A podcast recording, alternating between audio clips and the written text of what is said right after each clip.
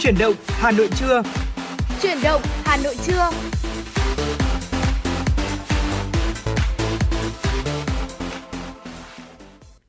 Thu Minh xin được gửi lời chào tới quý vị thính giả. Rất vui khi lại được gặp lại quý vị trong chương trình Chuyển động Hà Nội trưa nay, được phát trên tần số FM 96 MHz của Đài Phát thanh và Truyền hình Hà Nội. Dạ vâng ạ, và người đồng hành cùng với Thu Minh đó chính là Quang Minh thưa quý vị. Và Quang Minh xin được gửi lời chào đến quý vị thính giả. Như thường lệ thì chúng ta sẽ có hai tiếng trực tiếp cùng với nhau trên làn sóng FM 96 MHz từ 10 giờ đến 12 giờ và chúng ta như thường lệ có thể tương tác cùng với nhau, kết nối cùng với nhau thông qua số điện thoại quen thuộc đó chính là 024 3773 6688 và fanpage FM 96 Thời sự Hà Nội. Quang Minh, Thu Minh và ekip thực hiện truyền động Hà Nội uh, rất mong nhận được những sự tương tác, những lời nhắn gửi yêu thương hay là đơn giản thôi là nếu quý vị thính giả chúng ta có những giai điệu âm nhạc yêu thích muốn được lắng nghe trên làn sóng của FM96 thì đừng ngần ngại hãy tương tác cùng với chúng tôi quý vị nhé. Dạ vâng ạ. À, quý vị thính giả thân mến, trong khoảng thời gian vừa qua thì à, có lẽ rằng là khi mà chúng ta lướt mạng xã hội thì thấy rằng là sẽ có rất nhiều những cái uh, hình ảnh được đăng tải lên trên mạng xã hội. Uh, thế nhưng mà đó không phải là những cái hình ảnh uh, chụp người thật bình thường ừ. uh, mà là hình ảnh của một số những cái uh, nhân vật phim hoạt hình hay là có một số người thì sử dụng những cái phần mềm để sửa ảnh chân dung của mình thành những nhân vật nổi tiếng. Ví dụ như là chỉnh ảnh thành các nhân vật cổ trang này ca sĩ diễn viên nổi tiếng hay là cho lên bìa sách trang nhất uh, trang nhất của tạp chí hay là phổ biến nhất đó chính là tạo ảnh chân dung bằng uh, AI uh, không phải chỉ là một hai người đâu ạ mà là rất nhiều người luôn và tạo thành một cái trào lưu. Uh, thu minh thấy rằng là nó diễn ra một cách khá là dài và rất là nhiều ở trên mạng xã hội. Vậy thì khi mà chúng ta sử dụng những cái ứng dụng chỉnh sửa ảnh như thế nó có cái vấn đề nào đó liên quan hay không? Vậy thì uh, mở đầu chương trình chuyển động hà nội trưa ngày hôm nay chúng ta hãy cùng nói về vấn đề này một chút quý vị nhé. Dạ vâng thưa quý vị chia sẻ cùng với chương trình thì bạn Trần Thị Thu Thủy có biết cho biết rằng là uh, bạn đã tham gia tất cả những cái trào lưu kể trên và bạn bè của bạn thì cũng đã yêu thích những trào lưu đăng ảnh như vậy. Còn bạn uh, Đặng Nhận Quang thì cũng nói rằng là mình thích trào lưu tạo ảnh như là nhân vật phim hoạt hình Trước đây thì mình cũng đã từng hưởng ứng việc tạo ảnh trên trang nhất tạp chí. Cũng theo Nhật thì sở dĩ không bỏ qua những trào lưu ấy bởi vì là à, bạn không muốn đứng ngoài những cái cơn sốt trên mạng xã hội hay còn gọi là hội chứng FOMO đi ạ. Khi mà chúng ta thấy quá nhiều người theo trào lưu đó ừ. thì chúng ta sẽ ừ, hưởng ứng theo đúng không ạ? Và nhiều người trẻ cũng biết đến và tải trong điện thoại mình nhiều ứng dụng chỉnh sửa ảnh như là Lopsys à, gần đây rất là được thịnh hành. Đó là một cái ứng dụng mà mọi người sẽ chỉnh ảnh uh, của mình theo phong cách như là một uh, truyện tranh Nhật Bản ấy ạ. Ừ. Có lẽ là chúng ta cũng đã quen thuộc rồi. Hay là AI Miro, uh, Enemy AI, AI Ata hay là Selfie AI là một số những cái ứng dụng rất là phổ biến trong thời gian vừa qua. Và bạn Phan Thị Mỹ Lệ có chia sẻ là sau khi mà biết một trào lưu nào vừa rộ lên thì ừ. bạn cũng sẽ tìm hiểu và bắt chước làm theo để tạo ra những bức ảnh ngộ nghĩnh độc lạ thú vị đó và mới nhất thì bạn cũng ờ, sử dụng các cái một trong những cái ứng dụng mà chúng tôi vừa liệt kê ra để có thể chỉnh sửa ảnh và chúng ta thấy rằng là đây là một cái ờ, tâm lý chung rất là phổ biến đúng không ạ? Ừ. À, khi mà chúng ta bên cạnh cái cuộc sống đời thực thì chúng ta còn có một cái cuộc sống có lẽ là tương đối là sôi nổi ở trên mạng xã hội và khi mà chúng ta thấy có một cái hình ảnh nào đó xuất hiện quá nhiều thì mình cũng sẽ thắc mắc và mình cũng sẽ đi tìm hiểu và dạ đôi vâng. khi là mình cũng sẽ không nghĩ gì đó quá nhiều và sẽ ngay lập tức làm theo hướng dẫn và thực hiện ví dụ như là tải một số những cái ứng dụng về máy để có thể chỉnh sửa ảnh. Ừ. Uh, thế nhưng mà liệu rằng là những cái uh, việc mà chúng ta chỉnh sửa ảnh qua những cái ứng dụng như thế thì nó có những cái uh, tác động nào đó tiêu cực hay không thì uh, anh Hồ Thanh Duy 32 tuổi là kỹ sư công nghệ thông tin làm việc tại công ty trách nhiệm hữu hạn Wipro Consumer Care Việt Nam có nói rằng là việc mà chúng ta dùng những cái ứng dụng chỉnh sửa ảnh thì có thể gặp nhiều mối nguy. Mới đây thì đại diện Cục An toàn Thông tin, Bộ Thông tin Truyền thông cũng đã cảnh báo việc sử dụng những cái ứng dụng chỉnh sửa ảnh tiềm ẩn nhiều rủi ro về an toàn thông tin cá nhân. Và theo anh thì tất cả những cái ứng dụng chỉnh sửa ảnh ờ, khi mà yêu cầu người dùng uh, có một cái uh, nút lệnh đó là cho phép truy cập dữ liệu cá nhân đấy ạ thì đều cam kết tôn trọng quyền riêng tư. Tuy nhiên chẳng ai biết những cái ứng dụng ấy chỉ xử lý ảnh mà người dùng chọn tải lên hay là xử lý và sử dụng thêm nhiều những cái ảnh khác nữa. Ừ. Cũng chẳng thể rõ liệu cả những cái ứng dụng ấy thì nó có lưu trữ ảnh của người dùng hay không. Cho nên là anh nghĩ cái việc mà dùng những cái ứng dụng chỉnh sửa ảnh đồng nghĩa với việc là chúng ta sẽ tăng cái nguy cơ lộ thông tin dữ liệu cá nhân, đặc biệt rất nguy hiểm nếu như trong điện thoại của chúng ta nếu như trong điện thoại của chúng ta có những cái ờ, bức ảnh ờ, riêng tư bởi cái việc cung cấp dữ liệu gương mặt cho các ứng dụng chỉnh sửa ảnh có thể dẫn đến tình huống bất ngờ là vào một ngày thì bỗng dưng xuất hiện trong những ờ, bộ phim có nội dung không tốt. Điều này thì đã từng xảy ra và khiến cho không ít nạn nhân khốn đốn rồi ạ. Dạ vâng ạ và trong trường hợp uh, của anh Nguyễn Trọng Bạch 33 tuổi, kỹ sư công nghệ thông tin làm việc tại công ty công nghệ thông tin tin học Việt. Anh có chia sẻ rằng là uh, khi sử dụng các ứng dụng chỉnh sửa ảnh, người dùng buộc phải đồng ý cho phép nhà cung cấp ứng dụng truy cập vào kho ảnh, danh bạ cũng như là vị trí của mình. Điều đó có nghĩa là nhà cung cấp ứng dụng có thể tự động vào xem những cái tệp tài liệu trong điện thoại. Qua đó thì dễ dàng thu thập lưu trữ những thông tin cá nhân, dữ liệu của người dùng. Và anh cũng chia sẻ thêm việc nhà cung cấp ứng dụng có sử dụng thông tin cá nhân, dữ liệu ấy vào mục đích khác hay là không thì người dùng không thể kiểm soát được phải không ạ? Và nếu những thông tin dữ liệu ấy lọt vào tay kẻ xấu có thể bị sử dụng vào mục đích vi phạm pháp luật chẳng hạn như là sử dụng kỹ thuật deepfake để có thể trộn gương mặt của người này với biểu cảm, giọng nói của người khác nhằm lừa đảo. Và trong ờ, những ngày vừa qua, trong thời gian vừa qua thì chúng ta cũng đã ghi nhận được rất nhiều vụ lừa đảo như vậy liên quan đến kỹ thuật deepfake. Và theo anh Bạch thì ờ, những trào lưu tạo ảnh độc đáo và mới lạ liên tục xuất hiện trên mạng xã hội và người trẻ thì có thói quen là khi thấy bất cứ ứng dụng chỉnh sửa ảnh nào đang là trend thì lập tức là tìm cách để có thể cài đặt để sử dụng ngay. Và đó là một điều không nên thưa quý vị, cần thận trọng, chọn lọc và cân nhắc kỹ về tính cần thiết trước khi tải ứng dụng về để có thể chỉnh sửa ảnh. Đồng thời phải tỉnh táo trước khi mà nhấn vào nút cho phép nhà cung cấp ứng dụng truy cập dữ liệu cá nhân. Dạ vâng ạ. Còn à, anh à, Duy à, thì có chia sẻ thêm đó chính là người trẻ vô tư sử dụng các ứng dụng chỉnh sửa ảnh tưởng ừ. là giải trí vô hại thế nhưng mà thực tế đôi khi nó không quá an toàn. Nếu một ngày nào đó gặp vấn đề về bảo mật bị dò dỉ dữ liệu thì rất phiền phức. Chưa kể rất nhiều những ứng dụng trong đó có những thứ được tạo ra với mục đích là âm thầm theo dõi thông tin và hành vi người dùng. Ngoài ra khi mà một ứng dụng được người trẻ mê mẩn thì có thể sẽ xuất hiện những cái khác để ăn theo. Những cái ứng dụng ăn theo này thì không rõ nguồn gốc, có thể chứa mã độc và nếu tải về điện thoại, mã độc ấy có thể chiếm toàn quyền điều khiển ừ. và thực hiện những cái hành vi ví dụ như là hack tài khoản Facebook, lấy tiền trong tài khoản ngân hàng của người dùng vân dạ vân. Vâng. Và Thu Minh thấy rằng là uh, thực ra cái việc cảnh báo khi mà chúng ta cài đặt bất kỳ một cái ứng dụng nào và chúng ta cho phép nó truy cập dữ liệu cá nhân ấy thì ừ. đây là một cái cảnh báo không mới đúng không ạ? Dạ vâng chúng ạ. ta đã được nhắc nhở rất là nhiều lần và thậm chí đôi khi chúng ta biết thế nhưng mà vẫn làm theo bởi vì một vài những cái lý do nào đó thế nhưng ngày hôm nay chúng tôi muốn à, nhắc lại à, để quý vị thính giả chúng ta sẽ à, chú ý hơn tới cái việc là bảo mật thông tin của mình cũng như là cài đặt bất kỳ bất cứ một cái ứng dụng hay là cho phép bất cứ một cái ứng dụng hay là một bên nào truy cập vào dữ liệu cá nhân của mình. Ừ, dạ vâng ạ, chúng ta cũng có thể hiểu đơn giản thôi ạ.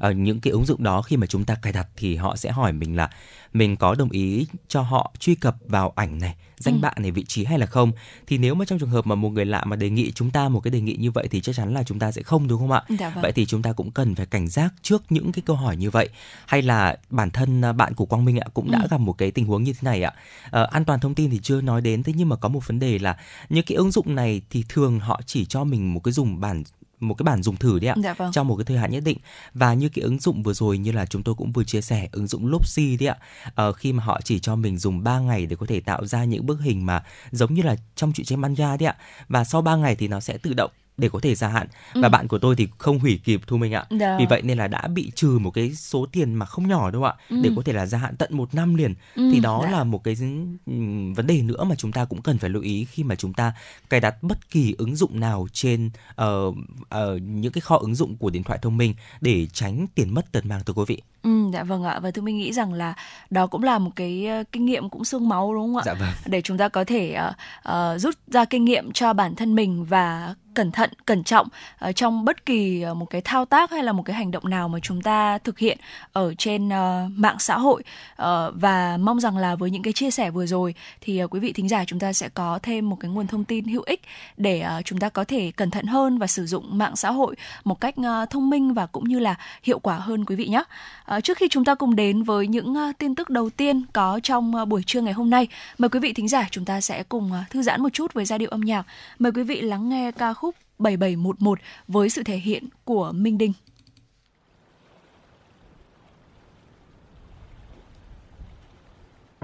Hà Nội nhớ em, đến buông cơn mưa rào, vào phòng anh làm ướt gối thay cho lời chào chuyện mình mới xanh nhưng sao em vội vàng? Ai từng bao tình đẹp nhất là tình giờ dang? Chỉ gặp nhau trong giấc mơ vì khác nhau mỗi giờ. Đêm sao được nỗi nhớ, đêm sao được mong chờ? Tặng em đóa hoa cùng vài ba món quà. Vì giờ em đã bay về nơi xa, anh ngỡ là em nhớ từng dòng tin em không nỡ xa năm tháng dài. Đợi chờ liệu là sai. Oh, oh, oh, oh. Hà Nội nhớ em nên buông cơn mưa rào. Vào phòng anh làm ướt gối thay cho lời chào. Chuyện mình mới xanh nhưng sao em vội vàng? Ai từng bao tình đẹp nhất là tình giờ dang? Chỉ gặp nhau trong giấc mơ, vì khác nhau mỗi giờ. Đêm sao được nỗi nhớ, đêm sao được mong chờ. Tặng em đóa hoa cùng vài ba món quà. Vì giờ em đã bay về nơi xa anh ơi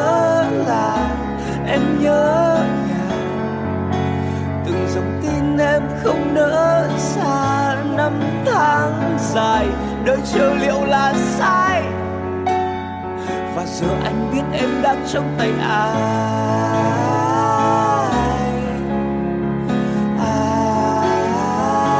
Ai đang trong tay ai. Ai ai.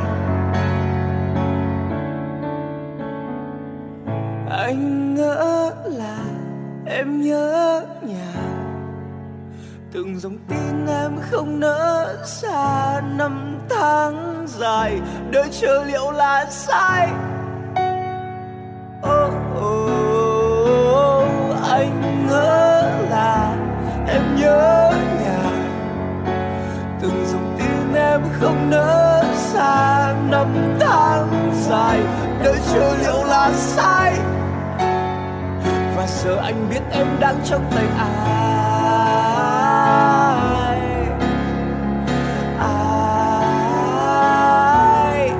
Đang trong tay ai. Yeah, yeah. hồ tây nhớ em nhớ những êm đêm. Nhớ ánh mắt ấy có nắng khi em cười hàng đêm. Tặng một khúc ca khi mắt anh ướt nhòa. Vì giờ em đã bay về nơi xa.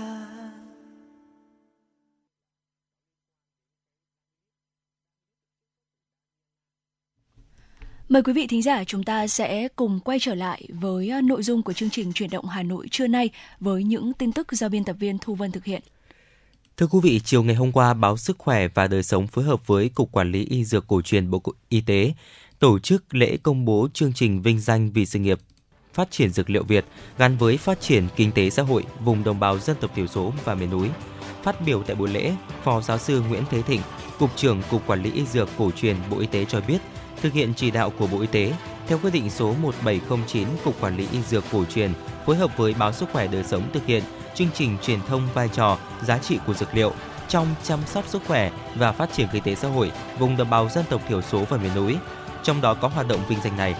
Phó giáo sư Lê Văn Truyền, chuyên gia cao cấp dược học, nguyên thứ trưởng Bộ Y tế thay mặt Hội đồng xét duyệt hồ sơ khẳng định chương trình vinh danh là hoạt động có ý nghĩa lớn nhằm động viên khuyến khích các cá nhân, tổ chức nghiên cứu, hợp tác xã và doanh nghiệp tích cực hưởng ứng các chính sách và chương trình của chính phủ vừa mới ban hành, chung tay phát huy giá trị của dược liệu Việt cũng như cuộc vận động người Việt ưu tiên dùng hàng Việt, góp phần phát triển kinh tế xã hội trên các vùng miền của đất nước.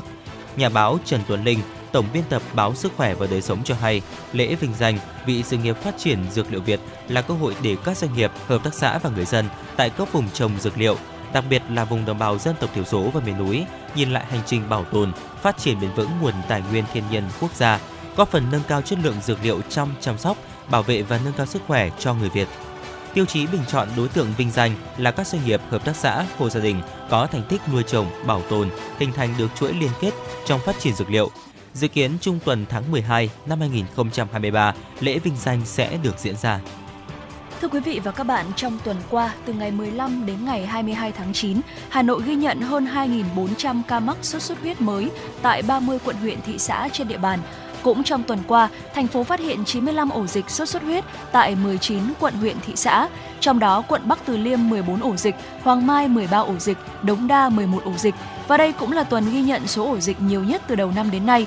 Với điều kiện khí hậu và thời tiết như hiện nay, dự báo tình hình dịch tiếp tục diễn biến phức tạp trong các tuần tới. Theo đó, CDC Hà Nội đã yêu cầu các đơn vị tăng cường giám sát các chỉ số bọ gậy, mũi truyền bệnh sốt xuất huyết tại các khu vực xuất hiện ca bệnh ổ dịch, các khu vực nguy cơ cao, từ đó triển khai các hoạt động đáp ứng phù hợp và kịp thời. Đặc biệt, ý thức chủ động phòng bệnh sốt xuất huyết của mỗi người dân, gia đình là rất quan trọng. Mỗi người dân cần phối hợp vào cuộc tích cực, chủ động nâng cao ý thức vệ sinh môi trường, diệt loang quang bọ gậy, nhất là trong bối cảnh hiện nay, thời tiết nóng ẩm mưa nhiều là điều kiện thuận lợi cho mũi vằn truyền bệnh sốt xuất huyết sinh sôi, phát triển. CDC Hà Nội yêu cầu tăng cường việc giám sát, phát hiện sớm ca mắc tại cộng đồng và các cơ sở y tế đã được phân cấp, ra soát, xác minh, cập nhật thông tin ca bệnh trên hệ thống phần mềm để phát hiện sớm ca bệnh nhằm điều tra xử lý ca bệnh, ổ dịch kịp thời, hạn chế ổ dịch lan rộng, đặc biệt việc phát hiện sớm ca bệnh tại cộng đồng nhằm tránh các biến chứng tử vong. Thưa quý vị, liên tiếp có những trường hợp bị băng huyết, thậm chí nguy hiểm đến tính mạng do tự ý uống thuốc phá thai tại nhà. Một cô gái 19 tuổi lao động ở huyện Đông Anh, Hà Nội, mang thai 24 tuần đã tự mua thuốc phá thai trên mạng để uống. Hậu quả cô đã bị băng huyết, sốc do mất máu, túi thai sẩy không hoàn toàn. May mắn cô được cấp cứu kịp thời. Trước đó, khoa sản bệnh viện nhiệt đới cấp cứu cho cô gái 20 tuổi mang thai 7 tuần cũng bằng huyết sau khi tự uống thuốc phá thai tại nhà. Kết quả điều tra gần đây cho thấy vẫn có 6,6% số ca phá thai không an toàn, tự uống thuốc hoặc do người chưa có đủ trình độ chuyên môn thực hiện. Để đảm bảo an toàn, bất kỳ trường hợp nào muốn đình chỉ thai cũng phải có chỉ định, được thực hiện và theo dõi tại cơ sở y tế chuyên khoa, ngay cả với phương pháp dùng thuốc. Nhưng thực tế, thuốc phá thai vẫn được giao bán rộng rãi trên mạng. Với lời quảng cáo an toàn, dễ dàng, đã không ít bạn trẻ tin theo, dẫn đến gây hại cho sức khỏe bản thân. Điều đáng nói, không chỉ mang thai ngoài ý muốn mà ngay cả việc tránh thai cũng còn gặp nhiều trường hợp thiếu kiến thức. Điển hình là tình trạng lạm dụng thuốc tránh thai khẩn cấp. Hiện tại, việc mang thai ngoài ý muốn chiếm hơn một nửa số ca phá thai. Tỷ lệ vô sinh thứ phát do nạo thai chiếm 20%, ca vô sinh trong đó 70% phá thai ở tuổi vị thành niên.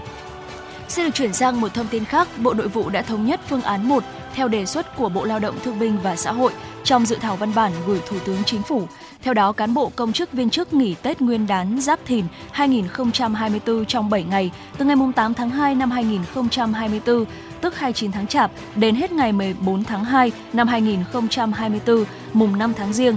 Trước đó, trong dự thảo Bộ Lao động Thương binh và Xã hội lấy ý kiến các bộ ngành để trình Thủ tướng Chính phủ đề xuất phương án nghỉ Tết Nguyên đán năm 2024, Bộ đưa ra hai phương án nghỉ Tết đều kéo dài 7 ngày. Phương án 1, công chức viên chức nghỉ 2 ngày trước Tết, 3 ngày sau Tết và 2 ngày nghỉ bù do trùng với cuối tuần bắt đầu từ thứ năm ngày 8 tháng 2 năm 2024 đến hết thứ tư ngày 14 tháng 2 năm 2024 dương lịch, tức ngày 29 tháng Chạp năm Quý Mão đến hết ngày 5 tháng Giêng năm Giáp Thìn. Với phương án này, dịp Tết Nguyên đán 2024, công chức viên chức sẽ được nghỉ 7 ngày. Phương án 2, công chức viên chức đề xuất nghỉ một ngày trước Tết và 4 ngày sau Tết và 2 ngày nghỉ bù. Cụ thể, công chức viên chức nghỉ Tết âm lịch năm 2024 từ thứ 6 ngày 9 tháng 2 năm 2024 đến hết thứ năm ngày 15 tháng 2 năm 2024 dương lịch, tức ngày 30 tháng Chạp năm Quý Mão đến hết ngày 6 tháng Giêng năm Giáp Thìn. Với phương án này, dịp Tết Nguyên đán, công chức viên chức cũng sẽ được nghỉ 7 ngày. Cục An toàn lao động đề xuất chọn phương án 1 vì cả hai phương án đều có số ngày nghỉ bằng nhau, nhưng phương án 1 đảm bảo hài hòa thời gian nghỉ trước và sau Tết. Và thưa quý vị, vừa rồi là những tin tức do biên tập viên Thu Vân thực hiện. Chúng tôi sẽ còn liên tục cập nhật những uh, tin tức tiếp theo để gửi tới cho quý vị và các bạn trong suốt thời gian lên sóng của chương trình. Còn ngay bây giờ thì uh, mời quý vị chúng ta sẽ cùng uh, quay trở lại với không gian âm nhạc, cùng đến với uh, ca khúc Lễ nhà hội ta với sự thể hiện của ca sĩ Yuki San.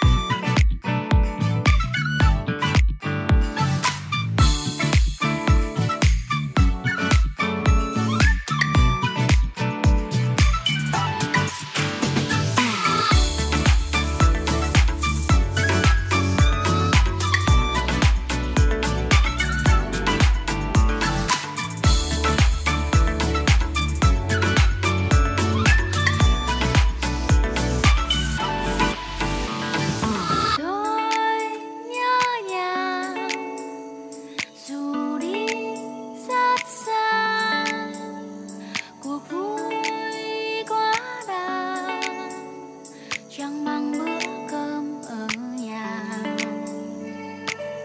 Lung linh phố thị cả năm có mấy khi mẹ cha hay đắng chi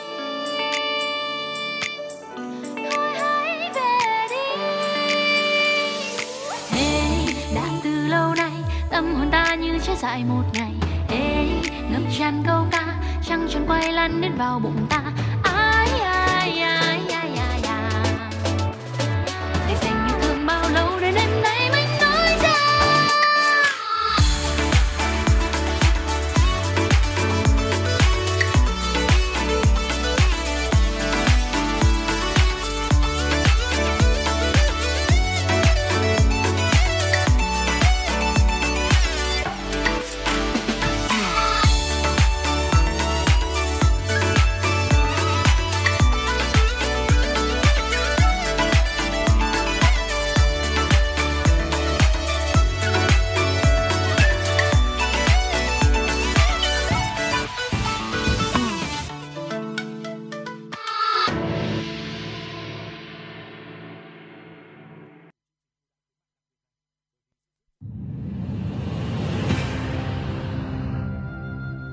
Cuộc thi có bề dày truyền thống gần 30 năm. Một khởi đầu của các diva làng nhạc Việt. Là bệ phóng cho nhiều tài năng âm nhạc. Tiếng hát truyền hình Hà Nội đã trở lại mùa thi 2023 với tên gọi Tiếng hát Hà Nội. Với 4 vòng thi, bắt đầu từ ngày 23 tháng 9 năm 2023, các thí sinh từ khắp mọi miền Tổ quốc sẽ được thử sức tranh tài trong 3 phong cách âm nhạc, thính phòng, dân gian, nhạc nhẹ, với cơ hội được vinh danh và tỏa sáng. Vòng chung kết được tổ chức ngày 28 tháng 10 năm 2023 tại thủ đô Hà Nội. Giải nhất cuộc thi trị giá 200 triệu đồng, các giải nhì, giải ba và giải chuyên đề đều có giá trị cao và được các nhà tài trợ trao thêm những giải thưởng đặc biệt. Tiếng hát Hà Nội 2023, một cuộc thi, một cơ hội so tài và tỏa sáng. Đăng ký dự thi thật dễ dàng trên ứng dụng Hà Nội On từ ngày 29 tháng 8 đến ngày 23 tháng 9 năm 2023. Tiếng hát Hà Nội chắp cánh cho các tài năng. Quý vị thính giả thân mến, ca khúc mà chúng ta vừa được lắng nghe, ca khúc Lễ nhà hội ta của ca sĩ Chuki San chắc hẳn là đã đem tới cho chúng ta một cái niềm háo hức hân hoan nhất định. À, đặc biệt là à, đối với những ai mà chúng ta vẫn còn rất là háo hức và ngóng đợi đến đến uh, Tết Trung thu đúng không ạ? Ừ.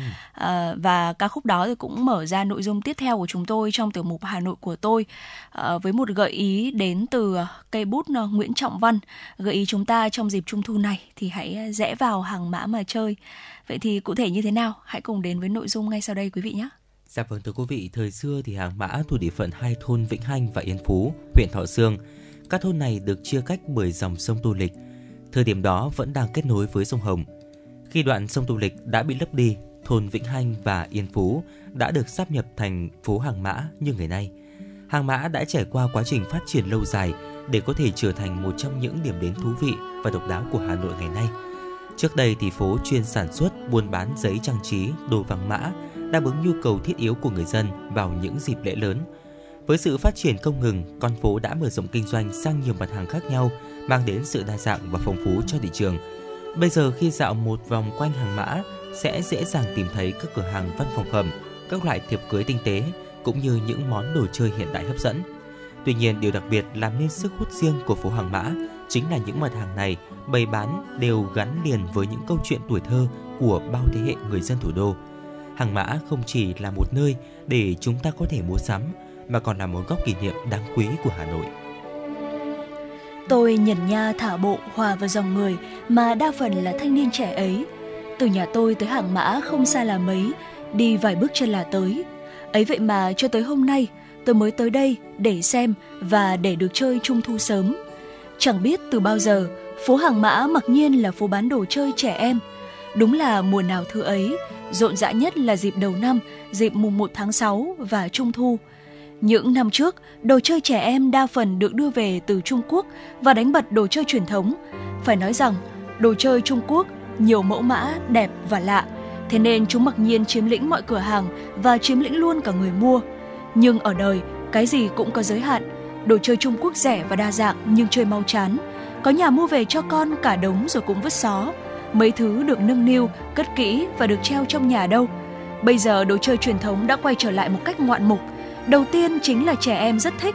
Mỗi thứ tự như một câu chuyện cổ tích lý thú vậy. Này nhá, đó là chiếc đèn ông sao mang đi rước xong sẽ đem về nhà treo cho kỹ là chiếc mặt nạ giấy bồi thì treo lên tường nhìn hay đáo để nó như một món đồ trang trí khá ngộ nghĩnh.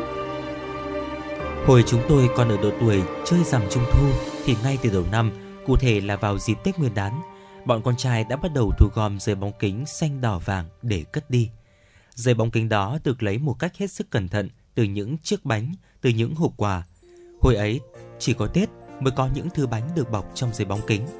Tôi nhẹ nhàng trải từ giấy bóng kính đủ màu đó lên mặt bàn, vuốt một cách tỉ mẩn để nó phẳng ra xóa đi vết gấp. Rồi lại cũng hết sức nhẹ nhàng, tôi kẹp chúng vào một cuốn vở để ép cho phẳng phiu. Đó là nguyên liệu để làm đèn ông sao. Còn tre thì dịp hè được về quê chơi, dù vui đến mấy tôi cũng không quên nhờ mấy anh lớn hơn vót cho nắm nan. Hết hè, tôi mang những nguyên liệu kiếm được ở quê lên thành phố, rồi tranh thủ chưa vào năm học mới thì dành thời gian cho việc làm đèn ông sao. Làm đèn ông sao vô cùng dễ, chỉ tiếc trẻ em bây giờ, dù thành phố hay nông thôn thì đều ngại. Thực ra tự làm đồ chơi cho mình bao giờ cũng thích hơn vì đồ chơi ấy tự mình trang trí theo ý mình và thế mới cho cảm xúc liên tưởng phong phú hơn. Tôi chọn những thanh tre đã được vót nhẵn rồi đặt ngửa trên nền nhà, xếp chúng thành hình ngôi sao năm cánh, lại đặt úp những thanh tre còn lại trùng khít với năm thanh tre đặt ngửa, lấy dây buộc chặt các đầu lại, rồi chặt năm đoạn tre tròn như thanh đũa, luồn vào phần giữa ngôi sao, dựng cho các đoạn tre ngắn đó đứng thẳng lên. Hình ngôi sao mở ra, thế là xong phần khung, giờ chỉ việc dán giấy bóng kính xanh đỏ tím vàng lên các cánh sao là thành công. Và tôi đã có một chiếc đèn ông sao như ai. Làm mặt nạ thì khó hơn đôi chút, bởi nếu mặt nạ phẳng sẽ không có cảm giác như thật, mặt nạ bồi theo khuôn sẽ hấp dẫn hơn. Nhưng trẻ con thì lấy đâu ra khuôn, ra mẫu, Bù lại, tôi biết cách làm cho những chiếc mặt nạ sinh động bằng cách vẽ mày, vẽ mắt, rồi tô màu loè loẹt. Mặt nạ thì phải loè loẹt thì mới thích. Vậy là đến hôm đón trăng rằm, tôi cũng có cho mình chiếc đèn ông sao, chiếc mặt nạ có kém ai đâu. Phố Hàng Mã bây giờ đèn ông sao làm theo kiểu thủ công như xưa được bày bán đủ cỡ. Có chiếc còn được đặt trong một vòng tròn vừa khít. Vòng tròn ấy cũng được dán giấy như hoa văn nhìn thêm bắt mắt. Có chiếc còn được thiết kế thêm chỗ để có thể gắn vào đó một cây nến nhỏ. Châm nến, ánh sáng sẽ tỏa ra lung linh và rực rỡ. Trẻ em thời đại nào cũng thích rước đèn ông sao, thích đeo những chiếc mặt nạ để dọa nhau. Mặt nạ bây giờ vẫn được làm bằng nhựa hoặc giấy bồi để đổ khuôn mà khuôn thì được tạo thành những câu chuyện cổ tích xưa, lý thú và lối cuốn. Thế nhưng tôi vẫn thích những chiếc mặt nạ giấy bồi bởi nó bền hơn. Quan trọng là chơi xong có thể đem treo tường để trang trí, nhất là trong phòng học. Nhiều lúc học mà bí cách làm, trẻ con tay chống cằm, mặt ngửa lên nhìn chiếc đèn ông sao, chiếc mặt nạ, sẽ có khối điều hay mở ra trong tâm trí chúng. Kỳ lạ làm sao từ chiếc đèn ông sao bỗng hiện ra những điều mách bảo, Nụ cười méo sạch trên chiếc mặt nạ nhìn lũ trẻ như khích lệ trượt lóe lên gợi ý. Và bài toán thì có ngay được lời giải. Tôi cất bước Tôi cất bước chân trẻ thơ trên phố Hàng Mã, dường như hình ảnh thật sự của những đồ chơi thuở nào đang dâng lên niềm hứng thú. Dường như những gương mặt trẻ trung, tươi roi rói của những cô, những cậu đang ý ới gọi nhau check-in, tràn vào tâm hồn tôi những ước mơ thiếu thời. Phố Hàng Mã hệt như tuổi thơ giữa không gian bộn bề phú thị. Dạ vâng, mỗi khi mà nhắc tới uh, Tết Trung Thu, uh, khi mà nghĩ tới ở Hà Nội thì chúng ta nên uh, đi chơi ở đâu hay là nên mua đồ chơi ở đâu dạ vâng thì ạ. mọi người sẽ lựa chọn phố Hàng Mã đúng không ạ? Và qua cái uh, phần chia sẻ vừa rồi á thì Thu Minh thấy rằng là tác giả gợi uh, rất là nhiều những ký ức liên quan tới tuổi thơ của mình. Ừ. Uh, Thu Minh thấy trong đó có cả một chút gì đó cái sự uh, tiếc nuối. Uh, thế thì uh, uh, anh anh Quang Minh cũng như là Thu Minh bây giờ thì chúng ta cũng đã qua cái thời thơ ấu của mình rồi. Nhiều người nói rằng là khi mà thời thơ ấu nó bước qua thì có rất là nhiều những cái cảm giác nó mất đi, đặc biệt là cái sự háo hức mỗi khi mà đến vào, vào một cái ngày lễ Tết nào đấy. Vậy thì không biết là anh Quang Minh mùa thu, à, mùa trung thu năm nay anh có cảm thấy háo hức không ạ? Tôi thì uh, cũng chia sẻ với Thu Minh là tôi ờ, nói thật là những cái cảm giác mà thực sự háo hức từ trước đấy ạ ừ. như là hồi nhỏ thì có lẽ là mình cũng không còn ừ. thế nhưng mà tôi cũng đã lên kế hoạch là tối thứ sáu tuần này là trung thu đấy ạ thì sẽ có hẹn một vài người bạn của mình ừ. ở dạo chơi trên phố và đi ăn chay bởi vì hôm đấy cũng là ngày rằm mà ừ. ngày rằm tháng 8 thì chúng ta tôi cùng với người bạn của mình vài người bạn của mình cũng có thể là đi dạo phố một chút tận hưởng không khí của ngày trung thu thế nhưng mà qua thực sự là qua những cái chia sẻ của uh, tác giả mà chúng tôi cũng vừa chia sẻ thì Uh, tự nhiên tôi lại muốn lên hàng mã mặc dù là lên hàng mã bây giờ là cũng phải có một cái sự kiên nhẫn nhất định đấy ạ bởi dạ vì vâng. là rất là đông thưa quý vị thế nhưng mà cũng chia sẻ với uh, thu minh một chút đó chính là hồi xưa thì cứ dịp hè là tôi được lên uh, nhà chú của tôi chơi ở trên ừ. phố hàng lược và có một vài những cái buổi hè thì ở uh, dịp trung thu nó rơi vào cái khoảng thời gian mà tôi chưa phải đi học đấy ạ dạ. về lại quê để đi học thì là tôi rất là hay được chú dắt ra hàng mã chơi bởi vì là từ hàng lược ra hàng mã thì chắc là chỉ hơn 100 mét mà thôi thì đối với tôi thời điểm đó đấy ạ từ ở vùng quê lên mà được đi chơi hàng mã nó là một cái trải nghiệm rất là tuyệt vời và hàng mã thời điểm đó thì uh, có rất là nhiều những cái món đồ chơi truyền thống ừ. và tôi thấy rằng là trong những năm gần đây có một cái dấu hiệu rất là vui đó chính là những cái món đồ chơi truyền thống thì dần được quay trở lại dạ. ví dụ như là đèn ông sao này đèn ừ. kéo quân này hay là tàu thủy bằng sắt tây là những cái món đồ chơi mà có lẽ là gắn liền với tuổi thơ của rất nhiều người và dần dần thì cũng đã thịnh hành trở lại ừ. và tôi nghĩ rằng là uh, trung thu cũng là một cái Tết cổ truyền đấy ạ để chúng ta có thể tìm về những cái giá trị xưa cũ người ta nói rằng là trung thu là Tết đoàn viên mà ừ. à, đoàn viên ở đây không chỉ là chúng ta đoàn viên với những thành viên trong gia đình mà chúng ta còn gặp lại những cái điều đã cũ nữa và tôi nghĩ rằng là cái gặp gỡ đó nó sẽ sẽ là tuyệt vời khi mà chúng ta đến phố hàng mã và à, có thể là thưởng lãm chụp lại những bức ảnh hay là mua về cho mình một chiếc đèn ông sao hay là đèn kéo quân truyền thống bằng giấy bóng kính thì rất là tuyệt vời thưa quý vị. Dạ vâng ạ.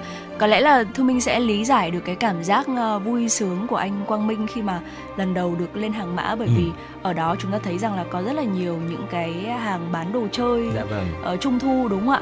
Mà người ta vẫn hay nói một câu rồi, đó là làm gì cũng có cái niềm vui nào mà vui giống như một đứa trẻ mà nhận Ừ. được quà đó là một cái niềm vui mà thu minh nghĩ rằng là trong trẻo nhất Ờ, Ừ. và rất là nhiều người sau này khi mà lớn lên chúng ta mong muốn được ờ, ờ, có lại những cái cảm giác đấy Ờ, và thu minh thấy rằng là ờ, nhiều người nói rằng là có thể một số những cái ngày lễ tết bây giờ thì nó không còn được vui như ngày xưa nữa Ừ. thế nhưng nếu như mà chúng ta để ý một chút nha ví dụ như bản thân của thu minh ở gia đình của mình này nhìn thấy cháu này hay là các em của mình mà học tiểu học đấy ạ thì uh, thu minh thấy rằng là những đứa trẻ đó thì vẫn có một cái sự háo hức nhất định Dạ thậm vâng. chí là uh, thu minh có một người em đang học tiểu học và thường là các trường tiểu học mà những cái ngày tết trung thu như thế này thì rất là rộn ràng Ừ, đúng không ạ ừ. các lớp sẽ làm mâm cỗ này rồi thì được xem múa lân này và bạn ấy háo hức đến mức mà bạn ấy trong cái ngày mà trường bạn ấy tổ chức thì bạn ấy còn kiểu còn về chia sẻ lại với thu minh rằng là em háo hức đến mức mà em không ngủ trưa được Ừ. và thu minh nhớ lại rằng là ngày xưa mỗi lần mà ờ, trường mình cũng có những cái hoạt động như thế thì mình cũng có y nguyên những cái cảm xúc háo hức như vậy Ừ.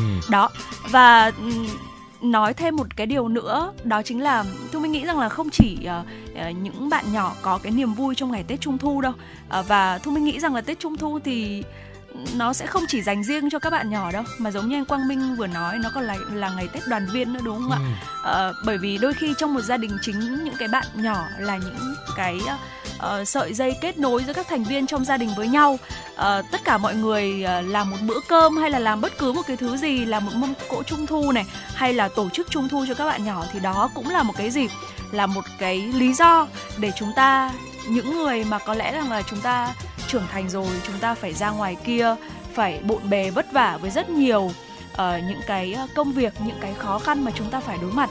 Thì là một cái khoảng thời gian chúng ta lấy đó làm lý do để ngồi lại cùng với nhau Ừ. và để vui trung thu cùng với nhau. Dạ vâng thưa quý vị, à, Quang Minh thì ở một cái khu đô thị ở khu vực Mỹ Đình và mấy ngày hôm nay là ngày nào tôi đi về là cũng thấy có một cái ờ, hoạt động trung thu nào đó. Bởi vì là khu vực tôi ở đấy ạ thì ngoài ban quản lý tòa nhà ra thì còn có 5 trường mầm non nữa. Ừ. và mỗi ngày thì mỗi trường mầm non thì sẽ tổ tự tổ chức Ừ. cái những hoạt động như vậy. Vì vậy nên là ờ, tôi đứng ở trên nhà và tôi nhìn xuống đấy ạ. Thấy cái hoạt động uh, rước đèn đấy ạ. Ừ. thấy các bạn nhỏ hào hức vô cùng. Dạ. Rồi là được xem những cái ờm, đồ phá cỗ. Ví dụ như là chó con chó là bằng bưởi thế ạ. Chó bưởi. Dạ vâng chó bưởi. Là những cái mà nói thật với quý vị tính giả là tôi cũng mới biết gần đây thôi. Ờ, đấy dạ. hồi xưa thì ở quê tôi lại không có những cái ờ, món cỗ như vậy mà chỉ là những cái món rất là đơn giản như là Ừ. bỏng hay là mà sàng lắm thì có bánh trung thu.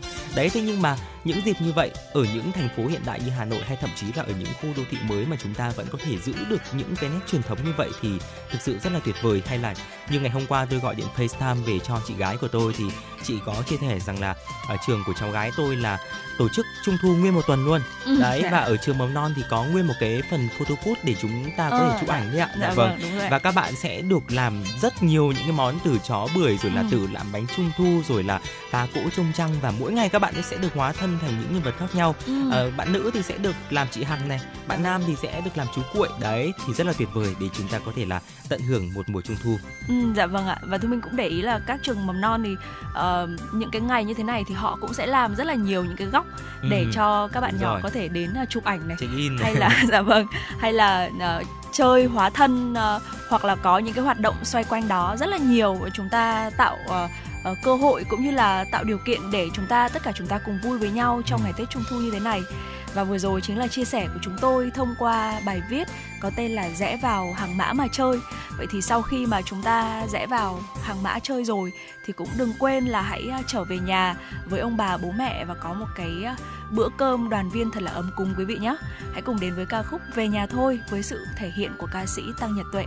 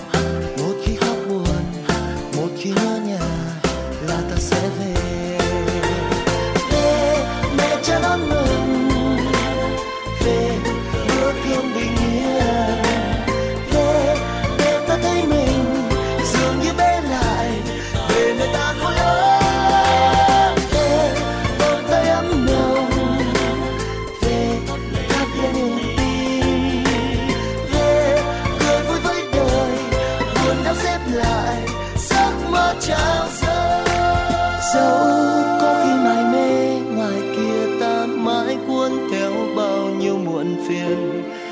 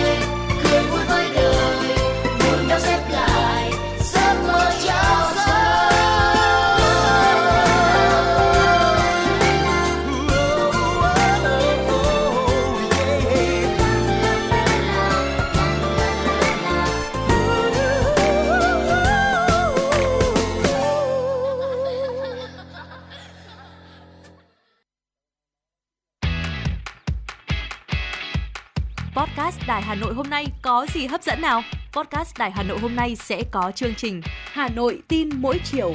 Lên sóng lúc 18 giờ chiều hàng ngày, những dòng tin tức nóng hổi, những vấn đề đang được dư luận quan tâm sẽ được bình luận dưới góc nhìn của nữ biên tập viên xinh đẹp Khánh Hà cùng với sự đồng hành của các chuyên gia và cố vấn. Chưa hết, podcast Đài Hà Nội hôm nay còn có một chương trình khá ấn tượng mang tính chất đời sống giải trí mang tên Lưu Hương Blog Chiều. Lên sóng lúc 18 giờ 15 phút hàng ngày, biên tập viên Lưu Hương sẽ chia sẻ cùng quý vị và các bạn những câu chuyện nhỏ nhưng mang đầy ý nghĩa từ đời sống. Và đặc biệt, có cả những ca khúc do chính biên tập viên Lưu Hương thể hiện cùng với guitar. Cùng với đó, podcast Đài Hà Nội còn có một chương trình vô cùng hấp dẫn mang tên Đọc truyện đêm khuya. Lên sóng lúc 22 giờ hàng ngày, những tác phẩm hay trong chương trình Đọc truyện đêm khuya sẽ là người bạn đồng hành cùng bạn đi qua những đêm dài. Phát hành trên 5 nền tảng app Hà Nội On, web Hà Nội Online.vn, Apple Podcast, Spotify, Google Podcast. Mời quý vị và các bạn đón nghe. Podcast Đài Hà Nội, nghe mọi nơi, khơi nguồn cảm xúc.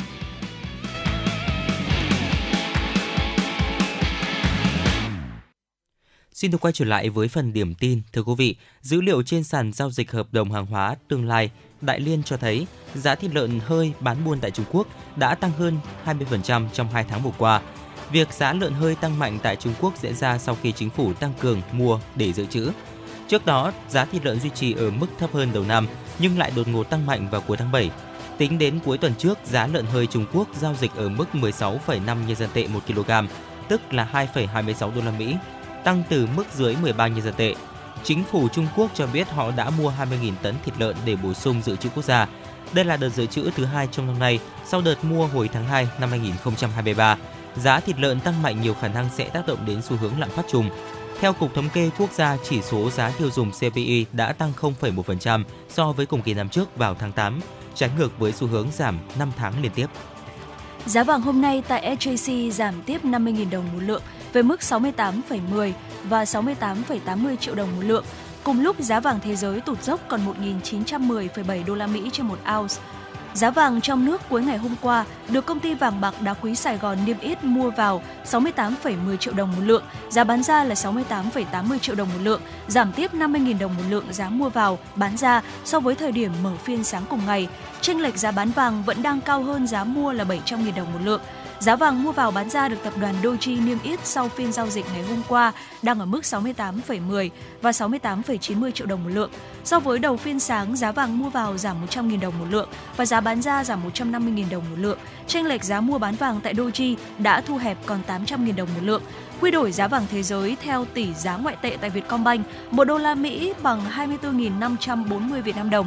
Giá vàng thế giới tương đương 56,47 triệu đồng một lượng, thấp hơn 12,33 triệu đồng một lượng so với giá vàng SJC bán ra vào cuối ngày 26 tháng 9. Nhiều địa phương tại Hà Nội vẫn chậm báo cáo kết quả giả soát đất rừng do gặp nhiều vướng mắc. Theo kế hoạch cuối tháng 9 năm 2023, 6 huyện và một thị xã có rừng phải hoàn tất báo cáo kết quả giả soát đất rừng, đề xuất đưa các diện tích đất ở, đất vườn, đất quốc phòng trồng lấn với đất rừng ra khỏi quy hoạch rừng để cập nhật vào quy hoạch thủ đô. Thế nhưng hiện nhiều địa phương vẫn còn chậm báo cáo. Thôn Minh Tân, xã Minh Chí, huyện Sóc Sơn là một trong những điểm phải giả soát do quy hoạch rừng phòng hộ đang trồng lấn lên 400 ha đất ở của người dân khai hoang kinh tế mới đồng đỏ. Tại cuộc họp tiếp xúc cử tri huyện Sóc Sơn, Chủ tịch Ủy ban nhân dân huyện cho biết, Sóc Sơn đang có 1.300 ha là đất ở, đất quốc phòng, đất tôn giáo trồng lấn với đất rừng. Huyện đã thực hiện việc đo đạc hiện trạng thực tế nhưng khó khăn là năm 2008 khi lập quy hoạch rừng phòng hộ, đơn vị làm quy hoạch đã không có bản đồ hiện trạng rừng nên trải qua một thời gian dài, khó có cơ sở để xác định diện tích nào là đất rừng, diện tích nào là nhà dân đang bị trồng lấn vào quy hoạch rừng để bóc tách. Đại diện Sở Nông nghiệp và Phát triển nông thôn Hà Nội cho biết, tới thời điểm này chưa có huyện thị trấn nào báo cáo về kết quả giả soát. Sở sẽ tiếp tục đôn đốc hoàn thành việc giả soát bởi nếu chậm trễ sẽ ảnh hưởng tới việc cập nhật vào bản đồ điều chỉnh quy hoạch thủ đô cũng như khó khăn trong công tác quản lý. Với sự phong phú về chủng loại, nguồn gốc cùng với niềm tin an toàn với sức khỏe khi sử dụng, lâu nay trái cây nhập khẩu luôn là mặt hàng được nhiều người ưa chuộng để thưởng thức hoặc làm quà biếu. Cũng vì vậy, lợi dụng điều này không ít cơ sở kinh doanh đã gian dối trong việc thông tin về nguồn gốc, xuất xứ của trái cây nhập khẩu để bán hàng.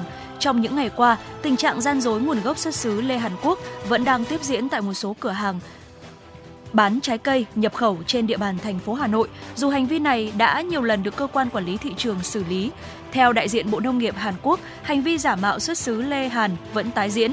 Các đối tượng thiết kế tem mác ngày càng tinh vi hơn, giống với nhãn mác Lê Hàn để khiến người tiêu dùng bị nhầm lẫn. Không chỉ bày bán tại cửa hàng, Lê Hàn Quốc bị giả mạo xuất xứ còn đang được giao bán trên mạng Facebook hay các sàn thương mại điện tử. Đây thực sự là một thách thức trong công tác kiểm soát của cơ quan quản lý thị trường vì việc giao dịch mua bán đều diễn ra qua mạng. Ông Hong Kyok, tham tán nông nghiệp Đại sứ quán Hàn Quốc tại Việt Nam cho biết, ngoài việc dựa vào ticker này, có một cách khác để phân biệt có đúng là Lê Hàn hay không. Người mua phải dựa vào mã QR. Khi quét mã sẽ dẫn đến trang web giới thiệu sản phẩm. Còn nếu không phải là sản phẩm của chúng tôi thì khi quét mã sẽ không thể link đến trang web có logo Kpeer của chúng tôi được. Và trước khi chúng ta cùng đến với những tin tức quốc tế, mời quý vị chúng ta sẽ cùng thư giãn với giai điệu âm nhạc ca khúc Lệ Lưu Ly với sự thể hiện của Vũ Phụ Tiên và DT.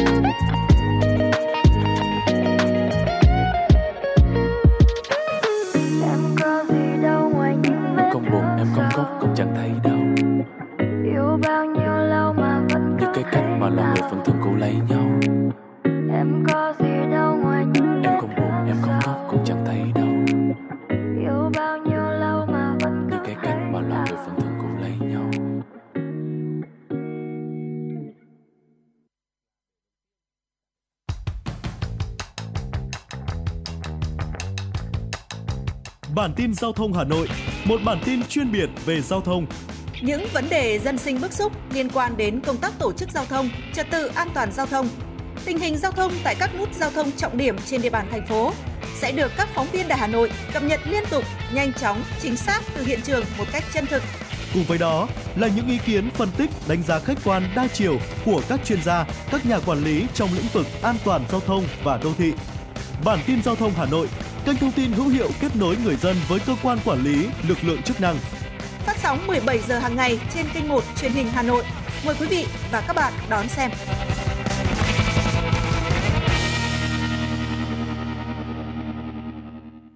Quý thính giả đang quay trở lại với chuyển động Hà Nội trưa và ngay bây giờ sẽ là những tin tức quốc tế đáng quan tâm. Thưa quý vị, chính phủ Mỹ sẽ phải đóng cửa nếu Quốc hội nước này không thông qua dự luật ngân sách trước ngày 30 tháng 9. Đến nay, bất đồng giữa các nghị sĩ Đảng Dân Chủ và Đảng Cộng Hòa tại Quốc hội Mỹ đang khiến cho nguy cơ đóng cửa chính phủ ngày càng hiện hữu. Các cuộc đàm phán tại Quốc hội Mỹ vẫn tiếp tục vào ngày 25 tháng 9 theo giờ địa phương nhằm ngăn nguy cơ chính phủ Mỹ đóng cửa. Tuy nhiên, thời gian được cho là không đủ để Quốc hội Mỹ thông qua 12 dự luật ngân sách trước thời hạn ngày 30 tháng 9 để đảm bảo cho chính phủ duy trì hoạt động. Bế tắc ngân sách xuất phát chủ yếu từ sự chia rẽ sâu sắc trong nội bộ Đảng Cộng hòa về vấn đề thuế và chi tiêu, bao gồm cả gói viện trợ 24 tỷ đô la Mỹ cho Ukraine. Đến nay, các nỗ lực thuyết phục thành viên Đảng Cộng hòa của Chủ tịch Hạ viện Mỹ đều thất bại. Nếu chính phủ Mỹ đóng cửa, 438 cơ quan chính phủ sẽ bị ảnh hưởng. Hàng trăm nghìn nhân viên liên bang sẽ phải nghỉ phép không lương. Hàng loạt dịch vụ công bị gián đoạn. Việc đóng cửa cũng sẽ khiến các dữ liệu kinh tế quan trọng của Mỹ, bao gồm báo cáo việc làm, làm phát, chi tiêu tiêu dùng, vốn đặc biệt quan trọng với các nhà hoạch định chính sách và đầu tư, sẽ bị đình chỉ công bố vô thời hạn. Người xin tị nạn ở Áo được yêu cầu làm việc thiện nguyện, phục vụ cộng đồng trong quá trình xử lý hồ sơ xin tị nạn. Các trường hợp không hợp tác sẽ không nhận được các điều kiện chăm sóc cơ bản ở nước này. Đây là một trong những nội dung đang được chính phủ Áo nghiên cứu áp dụng phù hợp với quy định chung của Liên minh châu Âu EU trong nỗ lực siết chặt điều kiện xin tị nạn nhằm giảm số người đến Áo.